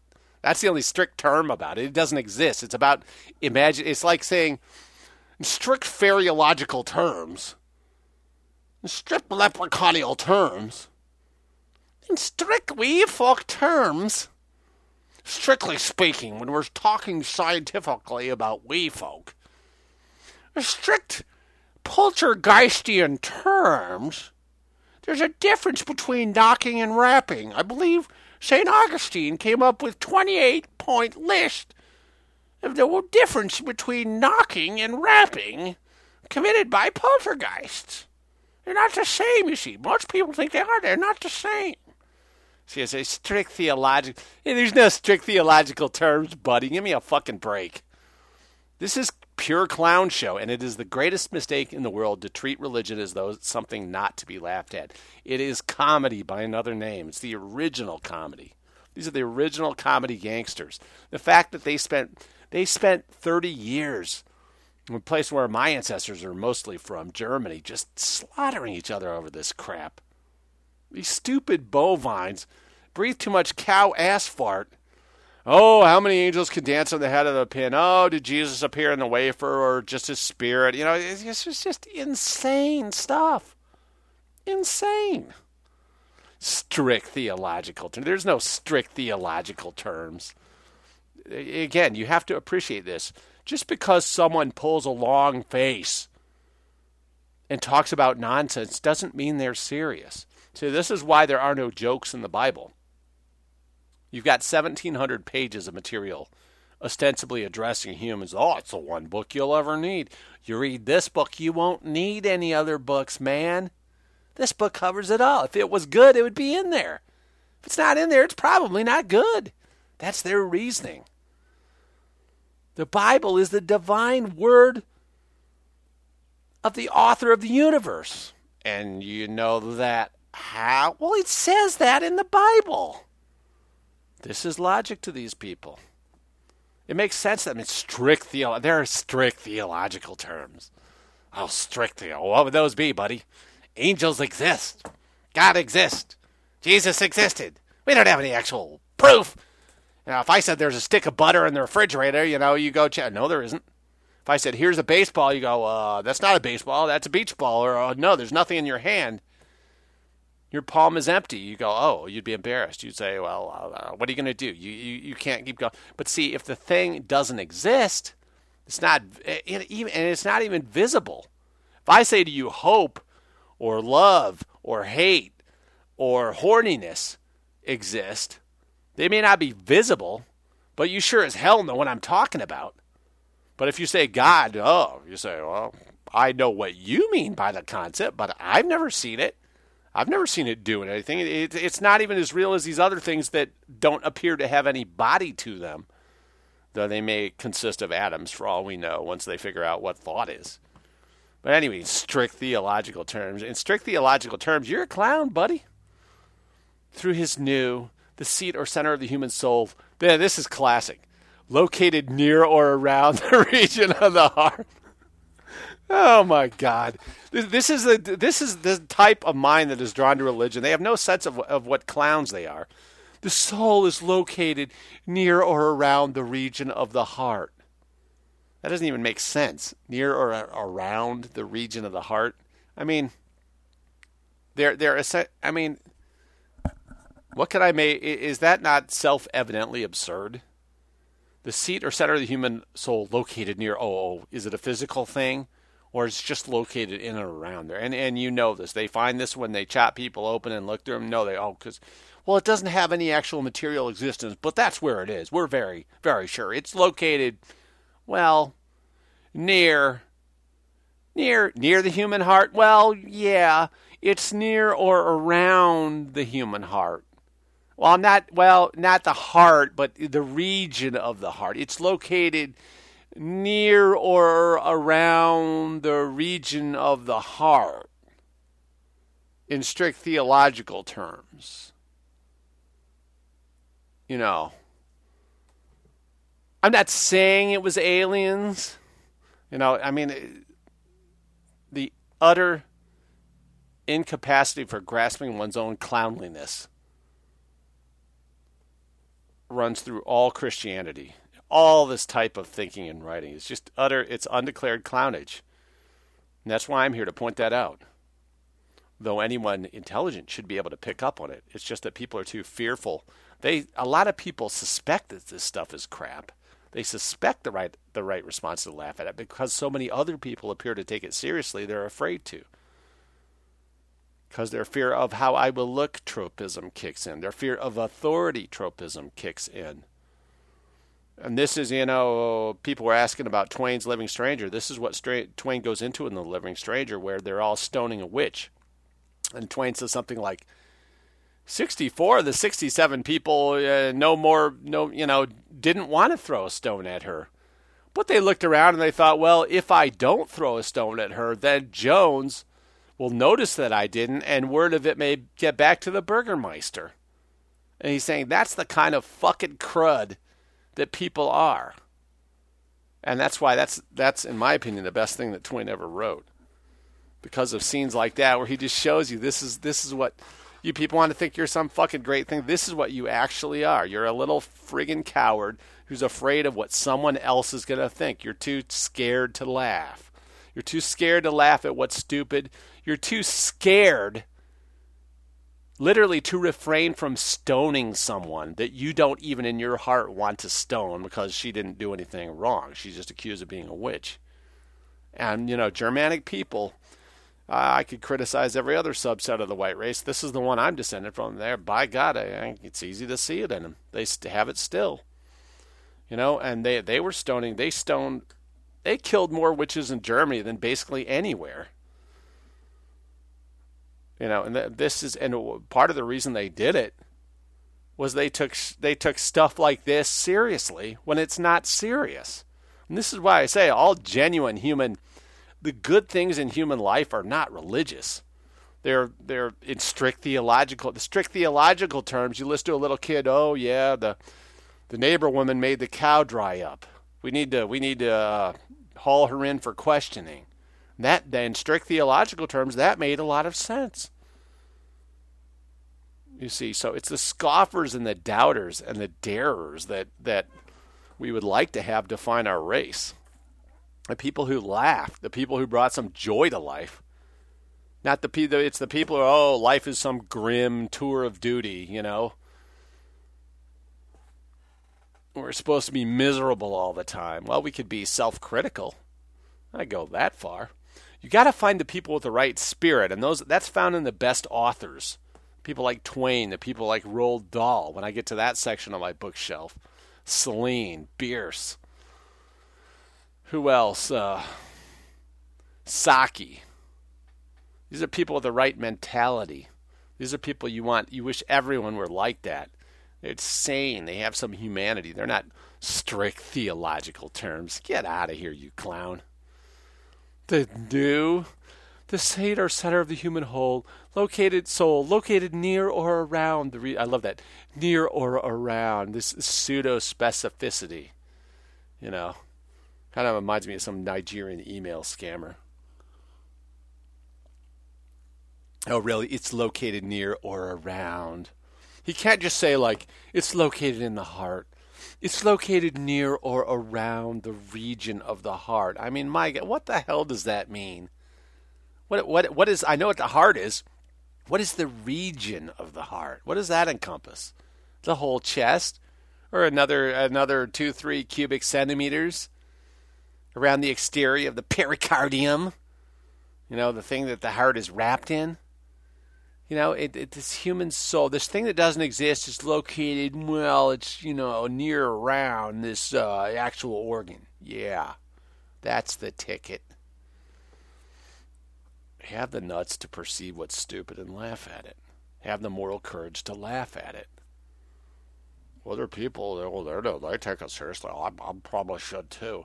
I mean, when you think like that, what is the difference between you and a cow?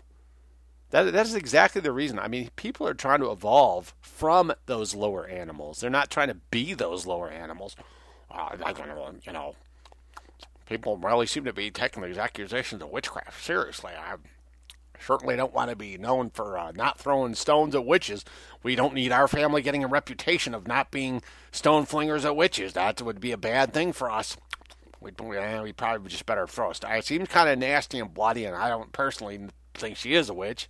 I, I didn't personally see her doing any witchcraft. I haven't seen her out in the woods around giant cauldrons. I don't see any warts on her nose. I haven't seen her flying a broom, but we probably ought to, just to be safe here, we probably ought to throw some stones at her. It's probably a good idea for us to do that. Let's do that. Now, Nancy, you give little little Tommy and little Becky there, you give them a stone. That's all. Family that flings stones together, they stay together. Yeah, that, that's that's just good. That's good, solid thinking there. Let's do it.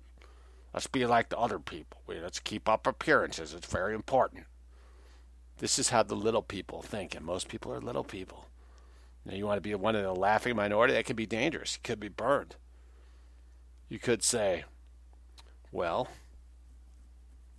remember that the church is not committed to rationality, it's committed to the opposite.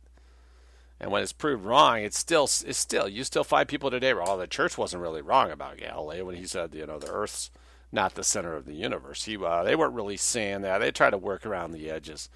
Nothing they ever did is really wrong, you know, or uh, factually. And yet, you can find in one of the books in my in my book notes that I talked about was uh, uh, the God delusion, and you know you can find quotes overtly against rationality from the post-Christian leftists like John Dewey against speaking against anti-intellectual education, as I've talked about many times, and he's the main influence on the setup of the modern public school, at least from the 1920s forward. To Martin Luther and St. Augustine overtly saying that reason is the greatest danger the faith faces. So this is the context out of which these clowns come, talking to us about strict theological terms and t- calling us evil for being racists. You know, so, so you're going to tell me how I have what in common with the with the uh, with with the liberals. The liberals and us racists have something in common and yet you're using a term you say racism is evil. Well when was racism discovered to be evil? Thousands of years ago? No no one ever heard of it. It was dreamed up by the communists. And you're gleefully using it to denounce people like me who look at the real world and draw the obvious conclusions about human behavior and look for ways to try to limit some of the damage and destruction that can be done by people who are forcing the unlike and unwilling together you know, he wants to say we're evil, but he's using gleefully, just the way E. Michael Jones does. E. Michael Jones gleefully uses information dug up by the communists he's supposedly different to and opposed to. The Enlightenment liberals, the communists, create this garbage information, this bogus claims about Nazis that they're a bunch of homosexuals, and then the church runs out and repeats all that. This is what this Orthodox guy is doing here, claiming that racialists are, are the same as these liberals. It's more like the Semitic Christians and the, the uh, supposedly secular, but actually, most of the liberals, the post Jesus or social gospel Christians, are the majority of these secular humanists these traditionalists or conservatives denounce. So they are just like a later phase of the same thing. So there's far more relation between them than there is between racialism and liberalism. Christianity accepted men of all sexes, races, classes from day one. It was always universalist. It was mere contingency and happenstance, mere circumstance that men might have been in ethnic tribes that joined Christianity, it was nothing doctrinal about Christianity that prevented their mixing racially. And that's why today, when a new secular power takes takes charge that advocates not racial racial preservation outside of Israel, but racial coerced mixing, mongrelization, the church has nothing to say against it because it doesn't have any doctrinal points against it. There is nothing in church philosophy or in church doctrine that says that racial intermarriage is wrong or racial intersex or racial uh, interbreeding is wrong. There's nothing in church doctrine against that. Therefore, the church is inherently anti-white. That's my argument. It's just that the level of mentation of too many people on our side is too low. So they see, well, in this time and place, uh, we had solid white groups and white society, and we had Christian religion. Therefore, it's it's not anti-white. No, the reason it wasn't anti-white is it simply didn't have was purely circumstantial, and they you, I can't get these people to see the difference between something that's doctrinal and circumstantial because ideas don't really make any sense or matter to them. They're basically on the southern level of culture, where where the attitude, of well, reading books don't help you hold a plow any firmer, or don't help you hold horse reins any firmer, or shoot any better. What's reading got to do with anything? Oh, the reason you, your inability to read is the reason that your people is oppressed, is what it is. And I don't mean to pick on Southerners. I've already done enough of that. It's tiresome. They're not an interesting people. I've, I've used them for an example. That's about all they're worth, really, until they decide otherwise. But they're not going to do that. So we'll worry about ourselves. And if any of them want to join us, they're welcome. But I'll keep harping on that because it's it's essential to understand that something that is not doctrinally pro-white is effectively anti-white. It really is. You're either with us or against us. Now, and we we've seen the example of Hitler, and when the when pro-whites got in control of Germany, the church fought them more strongly than it would ever fight the communists, who were literally murdering priests over in Russia. It didn't do anything against them except provide, you know, underground places for Christians to come and whine about about the communists. It didn't actually help fight them in any serious regard. Uh, ignore what the you know Pope and Reagan. Oh, they fought it. Communism fell apart because finally they got bored of terrorizing people and they ran out of money. It really didn't have anything to do with Christianity. but when when when it actually mattered and when whites came close to scotching the Judeo communist revolution that had successfully happened in very, very religious Russia. Why? That's when the church, if it had any scintilla of pro whiteism in its in its heart and soul and knew and doctrines, that's when it would have jumped in to side with the Nazis to remove the horror, the historically unique awful horror of Jewish Bolshevism. But what did the church do? It sided with the Bolshevists, even as it sides with them today. So the church merely opposes communism as a sort of a competitor, but it hates Nazism because Nazism is a vital threat. A vital threat means that racial doctrines threaten to supersede race neutral universalist doctrines of the church. That's a very important point and explains the psychology, um, the, the hostility that otherwise there wouldn't seem to be a reason for when you read these people like E. Michael Jones or Ortho Mike here. Very important point. I've I've harped on that many times. I fear that sometimes people don't understand what I'm saying. I hope they do. This is why I always ask you to react to what I'm saying. To let me know if you don't understand what I'm saying, I will cl- gladly clarify it. That's what I'm looking for more than oh I like your show or I don't like your show. Okay, that's great either way, but if there's some point for me to clarify, I will happily talk about it. I'm very I'm very much a uh, a counterpuncher things are clear to me. If they're not clear to others, I will happily clarify them. That's why I am sort of a trying to be a public intellectual or public speaker, a public idea leader at the least. So take advantage of that. If there's something you don't get, if there's something particularly about something that I've said or come up with in my own that you don't understand, I will explain it. I very much appreciate being asked about stuff like that. Now we're a minute 40 in, and I've only gotten two paragraphs into this. So brevity, brevity, brevity, it, it ain't going to happen in this podcast. There will be other podcasts where I keep it as short as, say, 40 minutes, but this one will keep going. This is intensely interesting stuff, I think. Now,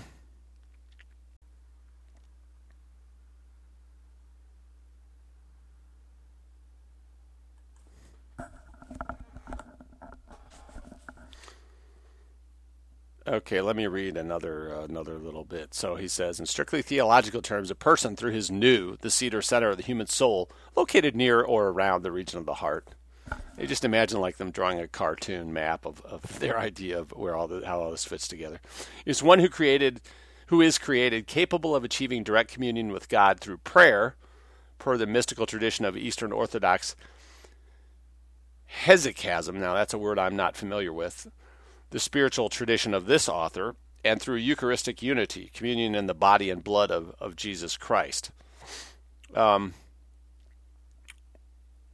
anyway, so that's what Orthodox believe. You can, through communion, like with the Catholics, so the blood and the wine are my body, as Christ, uh, as the fictional character was had to say, or through direct prayer, like the so they kind of believe the same thing the Protestants do and the Catholics do in that regard. And we know from that Greek report I mentioned, the PDF of which is on our PDF sticky thread.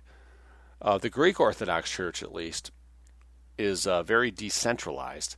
So that's why the uh, metropolitans or the leaders of these different little churches can pretty much speak their mind. There's, it's not like Roman Catholics where there's a much more formal, rigid hierarchy where they basically have to toe the Pope's line, or they can be uh, chastised or even even kicked out if they go too far from the doctrine. So that's why you'll see different ones in Greece uh, saying different things. Uh, one or two have come out for Golden Dawn, and more than that, and higher up have come out against it. Now, Orthodox Mike says, in anthropological terms, a human being is a communal being. A human person is a communal being, not an object in a vacuum. He therefore requires community. This is kind of Aristotelian. Man is a political animal. He craves fellowship with other human beings. He is created to love and to be loved in return. He has a will and freely exercises his capacity for self determination, for good or ill. He possesses reason and moral judgment. He perceives and appraises the aesthetically pleasing and is armed with the capacity and potential for building cultures and civilizations. Eh, all right, that's not too objectionable. I mean, except for his saying he is created to love and to be loved in return. That may happen. There is love and there is love in return, but that doesn't mean he is created for that. Any ideology which limits identity to something biological alone, genetics, skin tone, gender, or to any human faculty or group of faculties, the will, the emotions, the intellect, consigns other human beings to the status of sub or even non humanity and that is the irony of racism, for it conveniently exempts one's own race or ethnicity from this crude and bare bones definition of identity while happily and eagerly applying it to others. So what we have there is your typical uh, straw man. He's he's making claims. He, he's created a racialism that doesn't exist. I mean, for example, we talk about IQ. It's like oh, whites will acknowledge that other groups might have a slightly higher average IQ. Racialism isn't based on the idea that other people are all non-human. I don't think anyone said that like Japanese say aren't human. What we say, or if they say it, they're they're joking when they say it. Uh, just as you know, do the Chinese believe that all other people are? Most people, and historically believed other people were barbarians. Do they actually literally believe that, or they just believe that they were a little better? I mean, so what?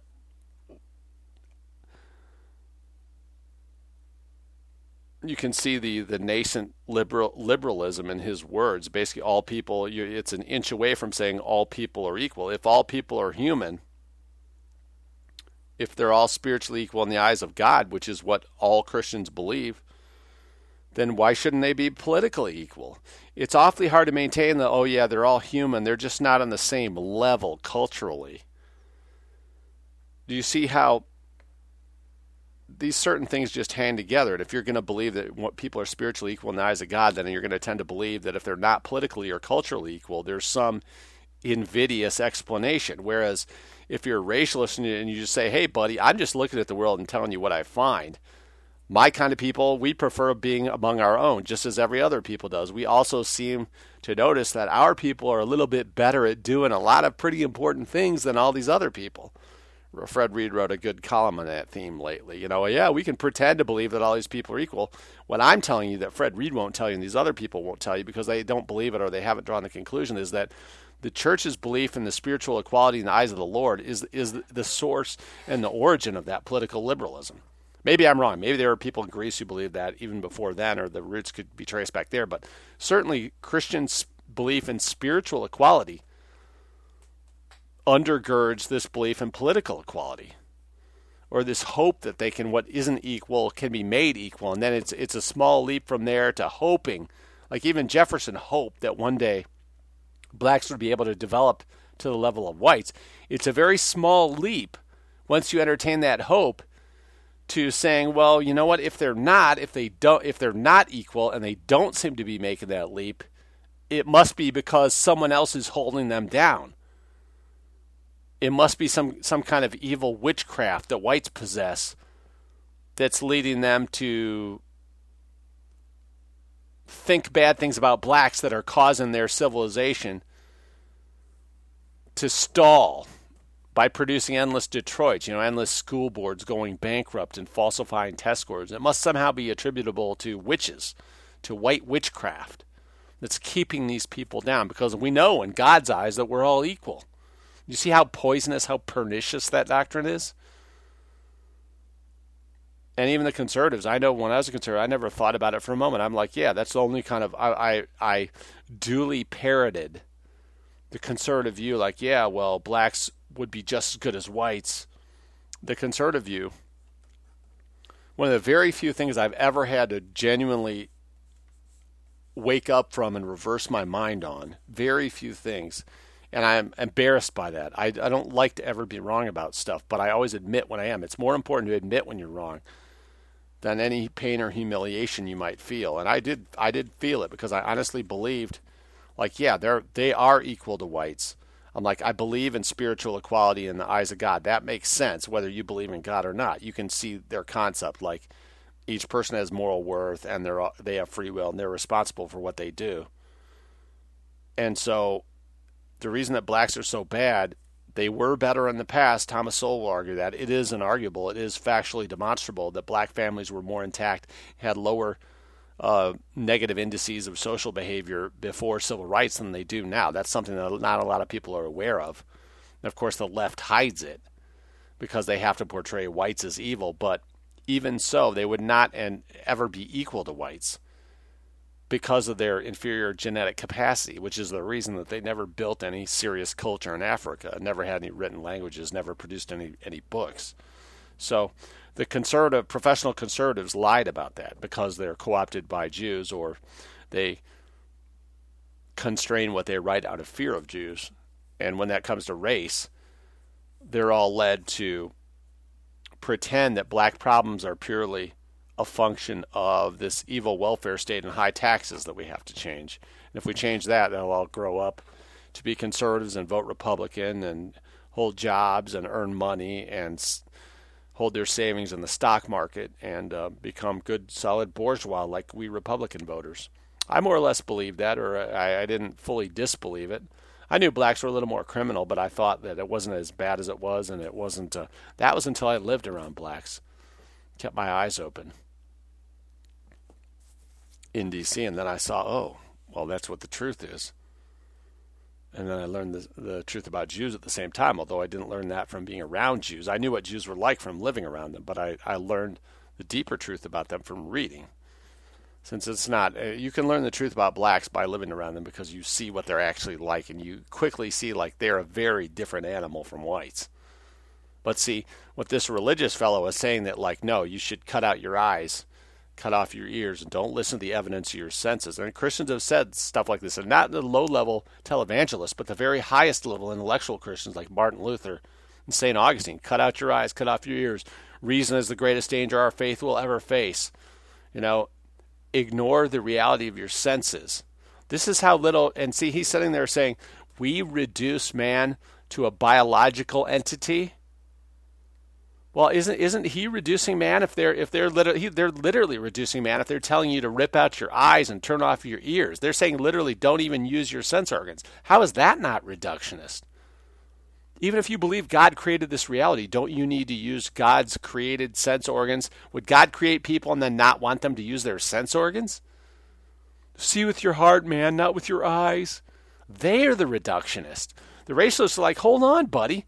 We know from the HBD, folks, human biodiversity, that race, races are evolving apart even faster than they ever have. Evolution is going faster than it ever has.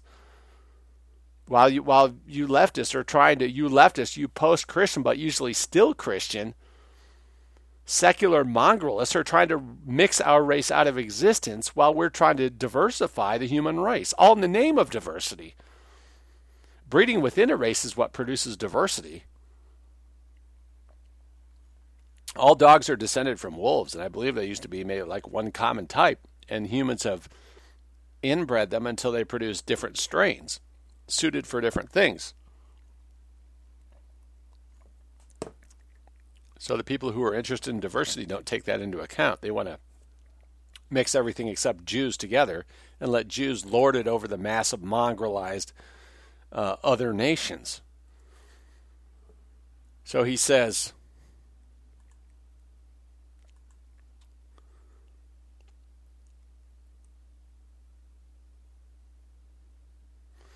any ideology which limits identity to something biological alone.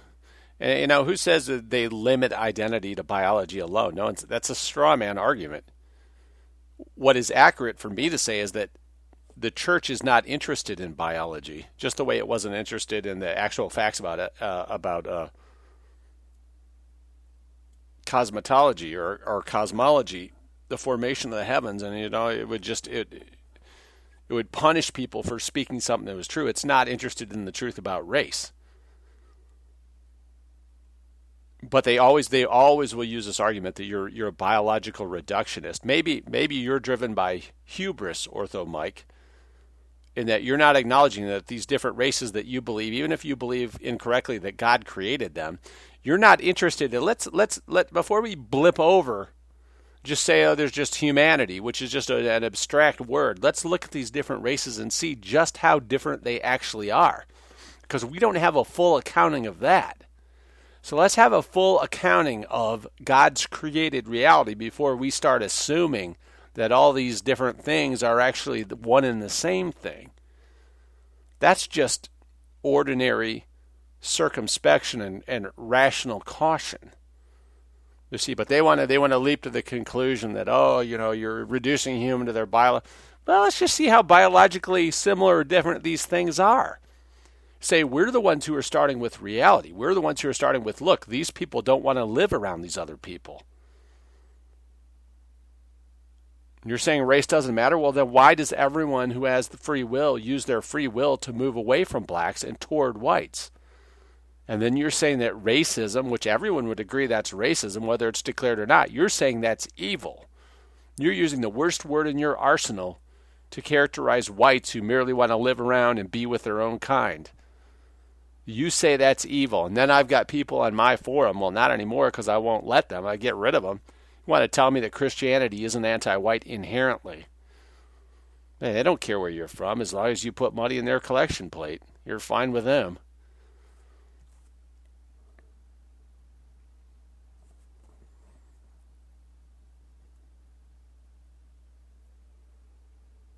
And it, this is the irony of racism for conveniently exempt one's own race from this crude and bare bo- bones definition of identity while happily and eagerly applying it to others.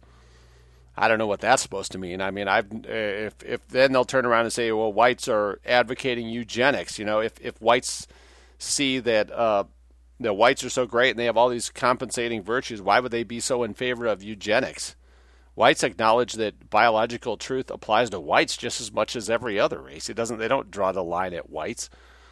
They notice that race isn't isn't a, something with perfect borders, but it's a very real social, biological reality and it should be taken into account.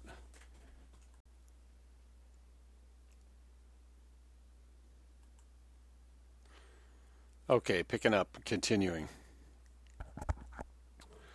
Racism is hypocritically built on hatred for the other more than it is built on love for one's own.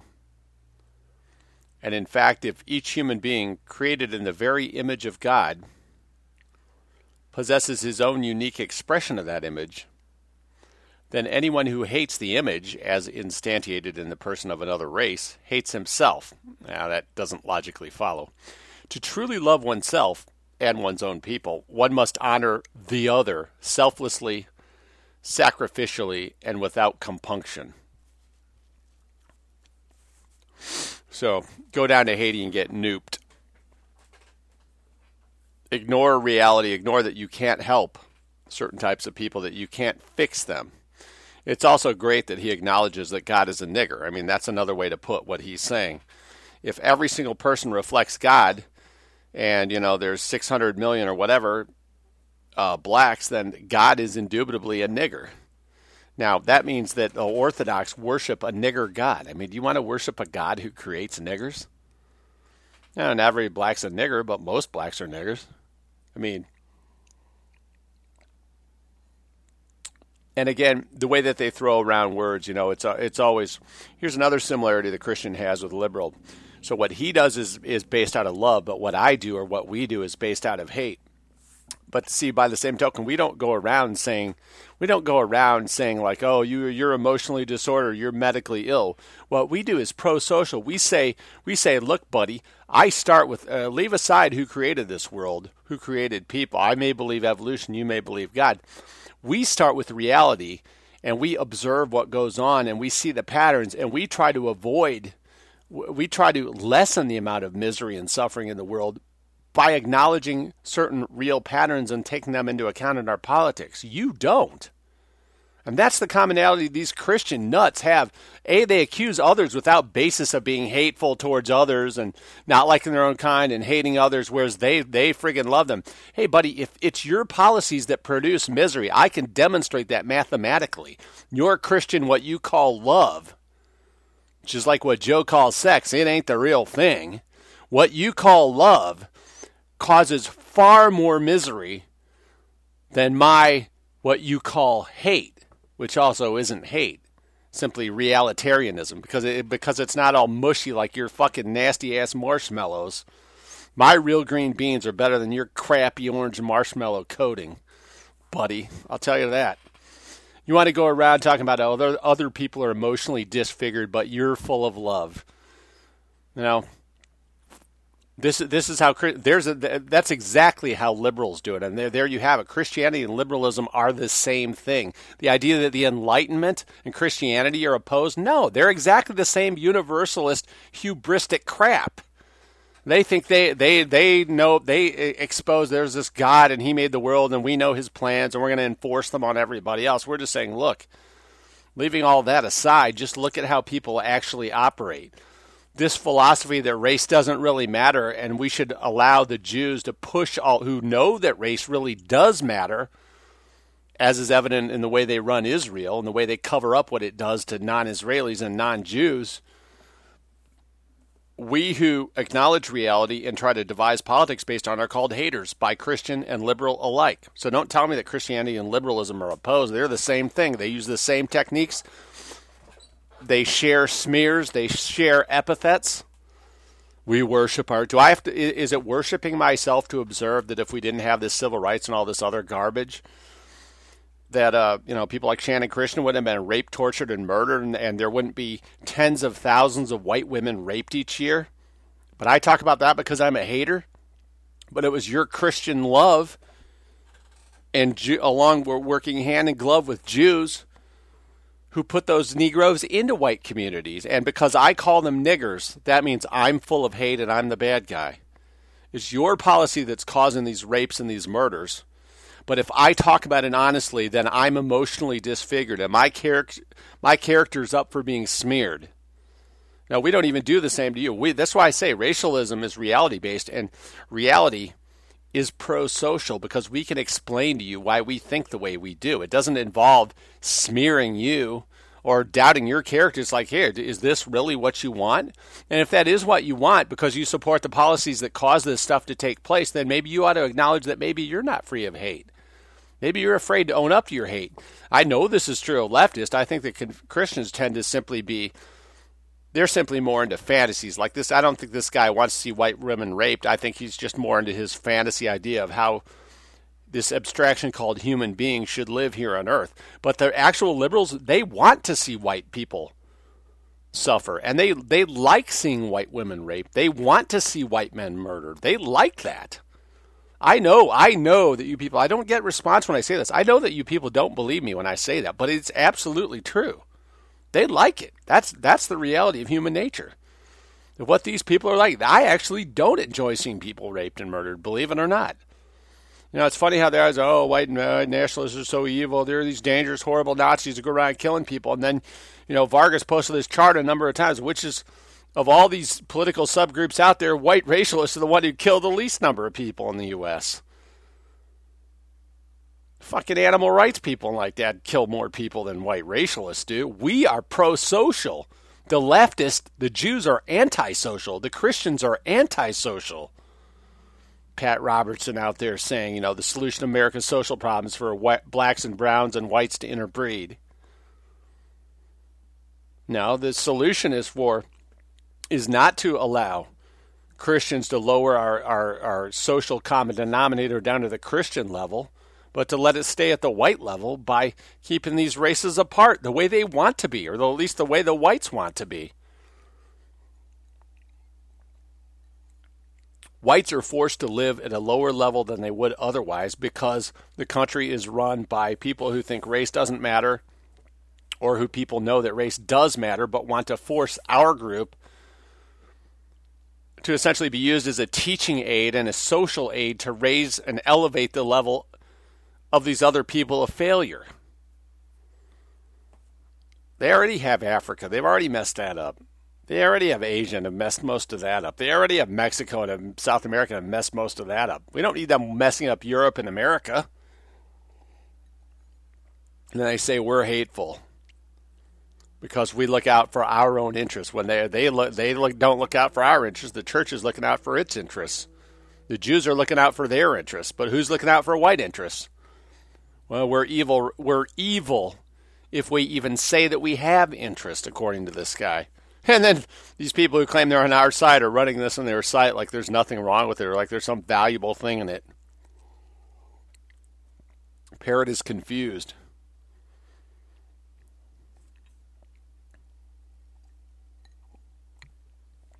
I would say racism isn't built on love or hate, it's built on acknowledging reality and little more. I mean, unless you really like rape and murder and and noise and, and litter and people just general discord, then why the heck would you not be a racist?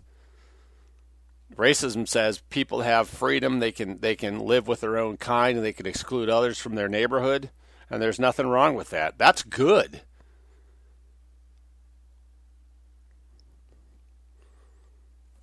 Racism doesn't have a damn thing to do with hating anyone or loving anyone, contrary to what Duke and others have said.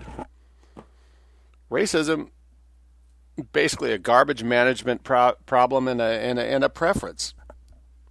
It's a social garbage management problem. You know, if you want to believe God created races, but you don't want to acknowledge that the races are very, very different, and you want to say they just all reflect some aspect of God, which is the aspect of God that, that niggers reflect, buddy? Well, you didn't want to get into the details there. The, the God's So, so part of God is like making a lot of noise. You know, we always talk about violence. but how about just plain noise and litter? So God has an aspect to his character where he really loves to litter. And he really loves to make noise that, that upsets other people. So that that's that's God. That's God at work in those niggers who do that, which is most niggers. You ever see a nigger be sensitive to anyone else? Hell no, you never saw that. Except in a Hollywood film. This is this is God? God's at work. You have to believe. Do you really believe God is a nigger, Orthodox Mike? Because that's exactly what you're saying. You don't like it put like that, but that's exactly what you're saying. Are you a nigger denier? Are you, are you claiming blacks are just good, normal people?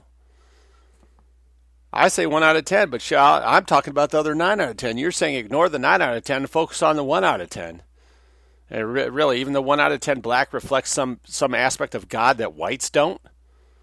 Every individual is so freaking valuable. That's funny how they all fall into groups that can be have their behavior successfully predicted ahead of time when they have this free will, isn't it? Awfully interesting.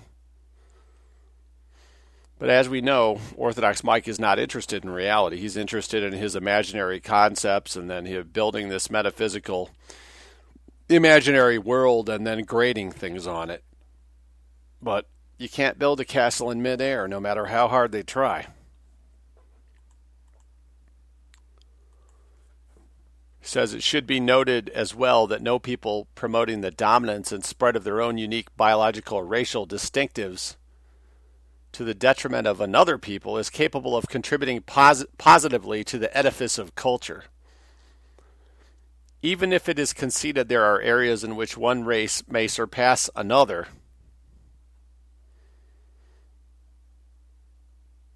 now let's just start with that first. Uh, okay, so you can only contribute positively to the edifice of culture if you share Orthodox Mike's views on race. So, like the guy who discovered, you know, the DNA code or whatever it was that Watson discovered related to DNA, the structure of the of the strands he can't do that because of his views. He has racist views about blacks. So he can't contribute positively to culture unless he shares the dogmatic outlook of Orthodox Mike's. Whereas you or I might say, well, anyone could contribute to culture. It doesn't matter what they think about this or that, it depends on what they do.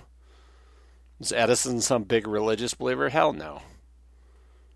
Edison have racial and anti Jew views? I think he did but he couldn't contribute to culture because he didn't he didn't see every single stinking individual as as God. And it's just a dumb sentence. Even if it's conceded there are areas in which one race may surpass another. See, see, little Mike, that's the thing. No one needs your concession because reality exists whether or not you take it into account. So, so it doesn't matter if you say even if it is conceded. It's not yours to concede, buddy something that exists. It's the question is on you and whether you acknowledge it. You know, and you, you may think it's all up to you. This is the hubris that infests these religious people. They just decide reality is whatever they want it to be. And if it doesn't go along with their dreams and their dogma, then they reject it. And then they start thinking up names for other people who aren't that weak minded. So we're haters because we acknowledge biological reality.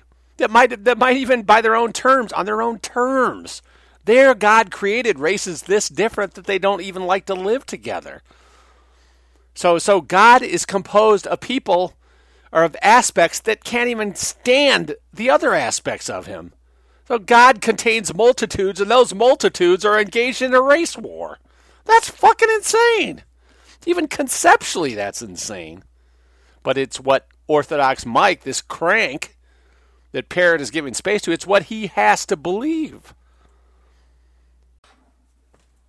See, this pseudo hard minded right wing traditionalist, academic level uh, religious writer is trying to basically pass on this gloss on this kumbaya crap. So like there's all these races and oh yeah, they're they're all yeah, they're all different, but they're all they all reflect God and they only reflect God in good ways. So it's like racism doesn't make any sense because they're just like one's an apple pie and one's a cherry pie and one's a lime pie and one's a lemon pie and one's a chocolate pie and one's a vanilla pie and one's a you know a sarsaparilla pie, and one's a vegetable pie, and one's a meat pie, and one's a jello pie, and one's a meringue pie. But they're all pies. They're all good. They all taste wonderful. We like them all. They all express a different aspect of God. And, and then you're like, hey, wait a minute, slow down, buddy. 99% of the species that ever existed are extinct. So, you know, what does that say about God? All kinds of these different, like, proto hominids and, and earlier Homo sapiens are now extinct, like Homo floresiensis, you know, the little, little, like, three, four foot tall sucker living on an island in Indonesia. They're, they're extinct. They're created in God's image, too you know, or Java Man or Neanderthals, or where they're all extinct. So, you know, they all express this aspect of God, but but yet they all freaking die out. The the whole thing is like these men can be different, but never ever in incompatible ways. Even though we know in biology that subspecies always fight in when they're both in the same area until one dominates and displaces the other. That's what always happens. So if God created the world, that was the principle he created it on. So if anything, these religious folks ought to be arguing for a race war. Which aspect of God should dominate? Is God a nigger or a white man or a Chinese? Which is he? Oh, they all express aspect, but those aspects are at odds, buddy. I mean, do you say like you know, a grackle and a robin both express aspects of God, or a sparrow and a grackle and a robin all express aspects of God, and yet the sparrow are always driving off other sub other species, and the grackle are always driving off other species. And the milder, usually prettier, better, higher birds are getting driven off and replaced by these friggin' grackles. And it's similar. It, and what it is, Gresham's law. The bad drives out the good. He said that in money, but it, it goes for pretty much everything. The lowest common denominator tends to prevail.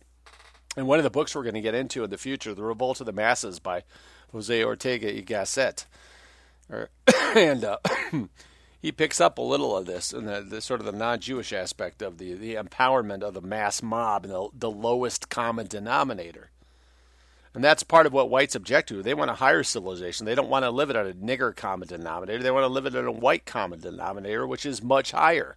And that's totally defensible. It's a preference, is what it is. God has nothing to do with it. He's an imaginary creature invented because people like Orthodox Mike can't back their arguments with anything pro social, that is, anything reality based. They are the anti socials. That's why people fight over religion but not science, because science, there's a way to reconcile competing views with evidence and reproducibility, but there's no way to reconcile competing religious views because they aren't founded in anything. They're simply opinions that they're they're too small, weak little men to back themselves, so they pretend that they're they're coming from God.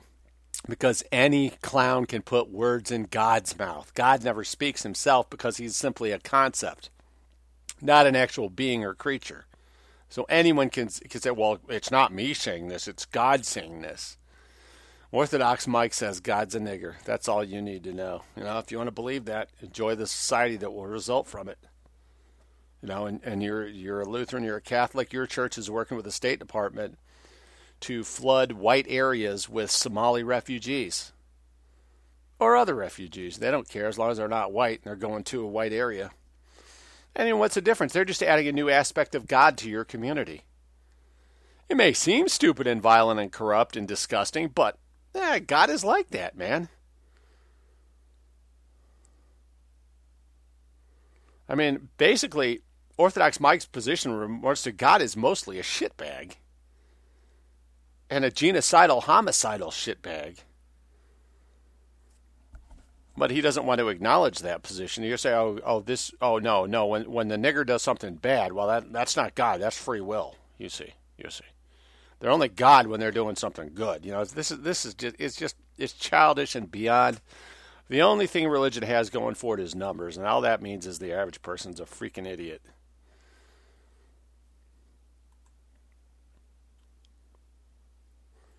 Okay, looking through.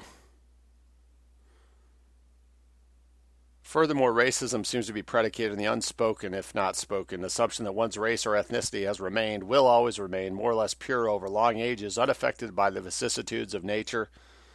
Again, pure straw man. No one's ever said that. People obviously have lighter eyes or darker skin due to their geographical uh, place that their people generally evolved. There wasn't a lot of travel before the modern ages, or at least there was travel. There was long distance travel, but it was over a greater period of time. He just he's straw man, straw man, straw man. He's he's claiming people assert stuff no one's ever asserted. This scientific notion of identity is wholly inadequate. It is a crude, materialistic, reductionist, and anti spiritual conception of the human being. It is a truncated, utterly adulterated view of identity relative to that which.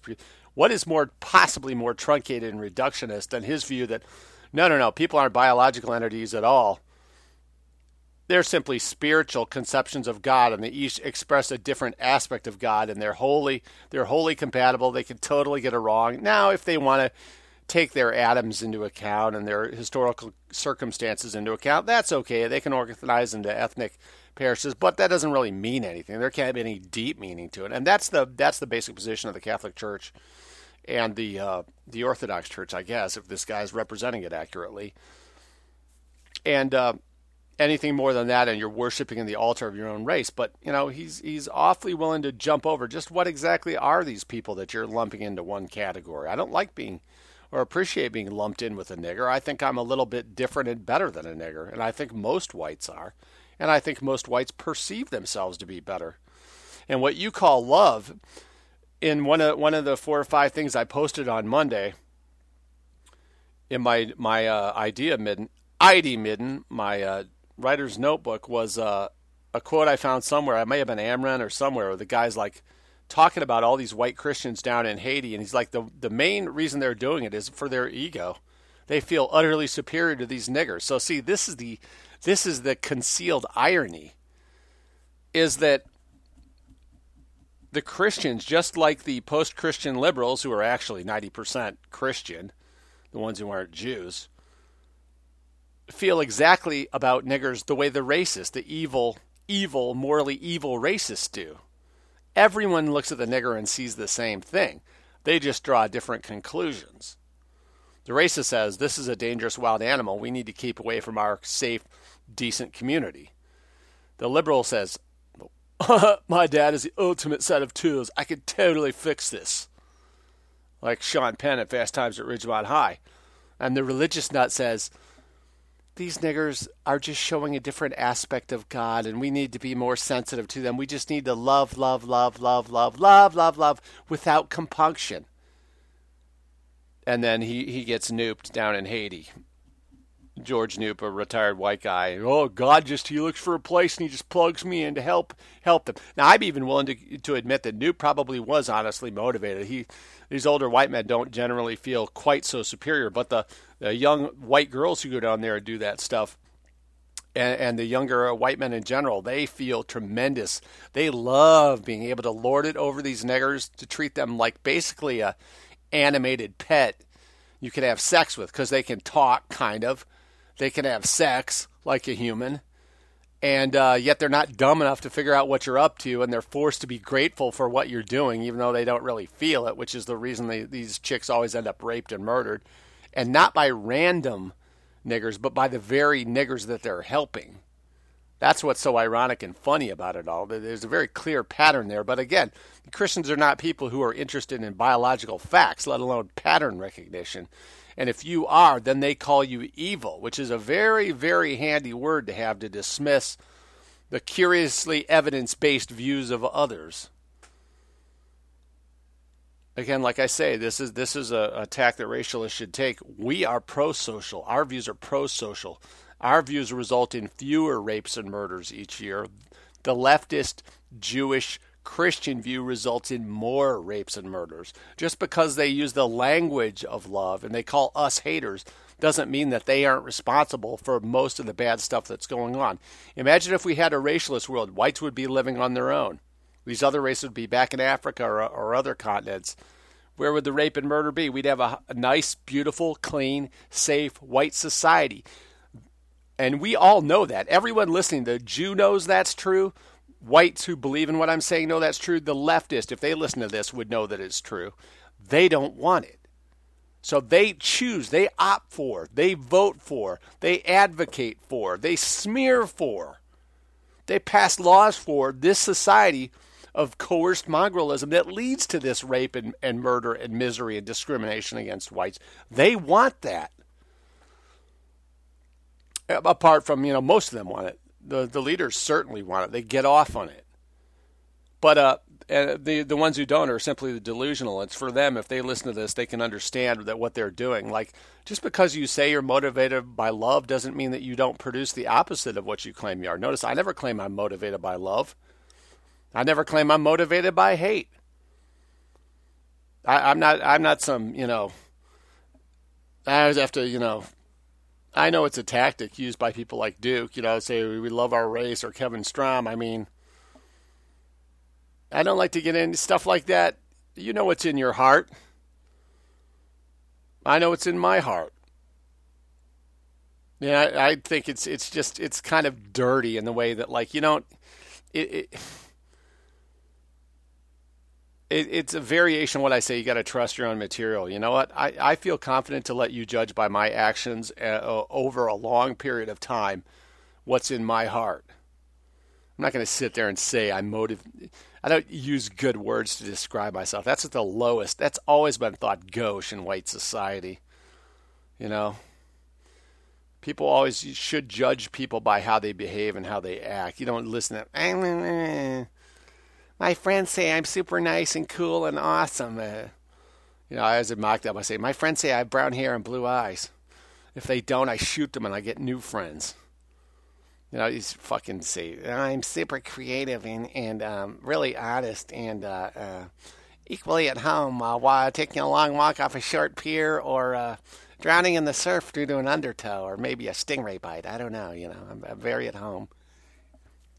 Eating, eat, eating popcorn on a couch curled up with a stingray, you know, maybe even the one that, that killed Steve Irwin, because I get along with everybody. I really do. I'm a people person. Oh, they're tasty. I love them with barbecue. You know, a lot of people talk down barbecue sauce and ketchup like they're like the niggers of the condiment world, but I, I gotta say I like them. I kind of like them. Oh, it's crushed tomatoes and they're they're like sweetened and uh, pureed. It's horrible. It's horrible. It's worse than a Pee Wee Herman movie. Oh my God. People bothered by ketchup. I mean, I'm bothered by everything. I'm not bothered by ketchup.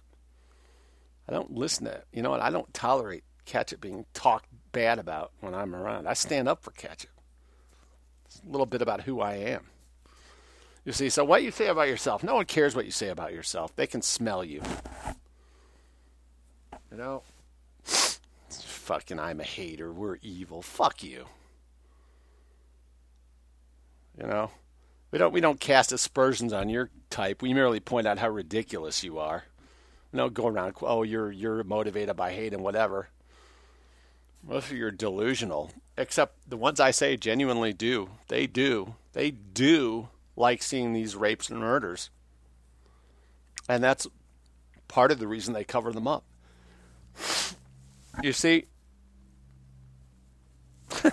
this is what's so ironic about it. If, if this is why I, I try to get rid of all the uh, Christians off VNN for him because even if you believe in the Christianity, I've given you much stronger Christian lines of argument against the anti-whites than you than the Christians themselves ever come up with. They've never made those points that I have. Like God's against genocide. Then why are 99% of the species non-existent?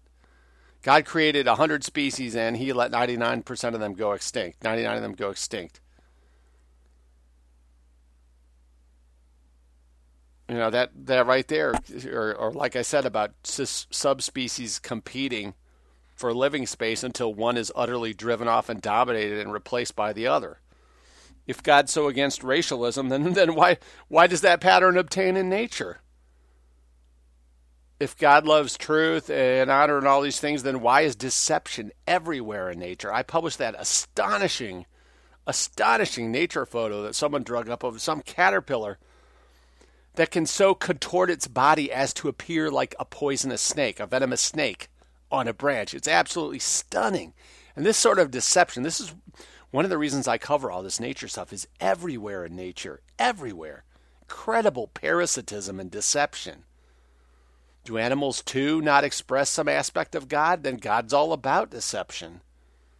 Christianity is basically a kooky mental system that, if not dreamed up by a Jew to render whites nugatory in the evolutionary competition, then damn sure was soon found to be just useful in that regard. And some of you people need to wake up. I, I pretty much lost hope for Parrott and uh, I don't know about Heimbach, but I mean, really, you can't be a Christian and a white man. It doesn't work like that, and you need to figure it out.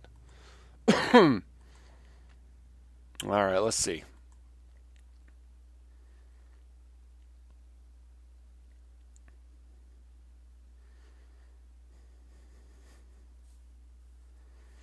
I think, you know, we'll leave it there for the moment. There's still about half this article to go. I'll cover the rest of it next time, then I'll get on to the uh, and I'll try to do that tomorrow.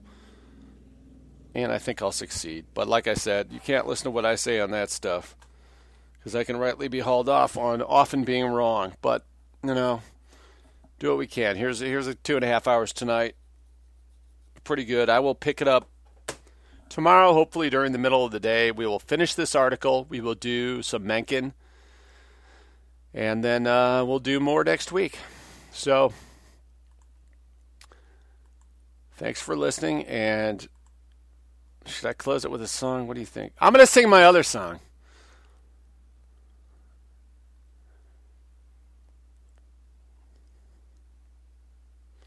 Oh man, uh, there's some songs I got to finish.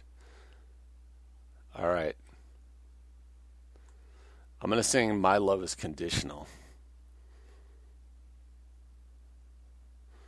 Leave your socks around in clots. Stick young babies with your cock. He'll just leave food in unwashed pots. I'll hate you, cause my love is conditional. My love, it do depend. My love is conditional. My love, it has an end. Well, once there was a man away up north, his name was John Wayne Gacy. He raped and strangled teenage boys with their own dirty skivvies. And Mrs. Gacy said, Love is conditional. My love, it do depend. My love is conditional. My love, son, it has an end. So, all you out there who love doing wrong and wouldn't be caught doing right, on hell's ember, you're gonna toast, and what I'm saying ain't spite. A little cheesy now, our love is conditional. Our love, it do depend. Our love is conditional. Our love, it has an end. Conform your behavior to established norms, or inside a prison you'll stay. Cause even if you color inside of the lines, no one likes it that much anyway. Oh, no, no, no, no, no, no, love is conditional. Our love, it do depend. Our love's conditional. We ain't your pets, my friend. Good day.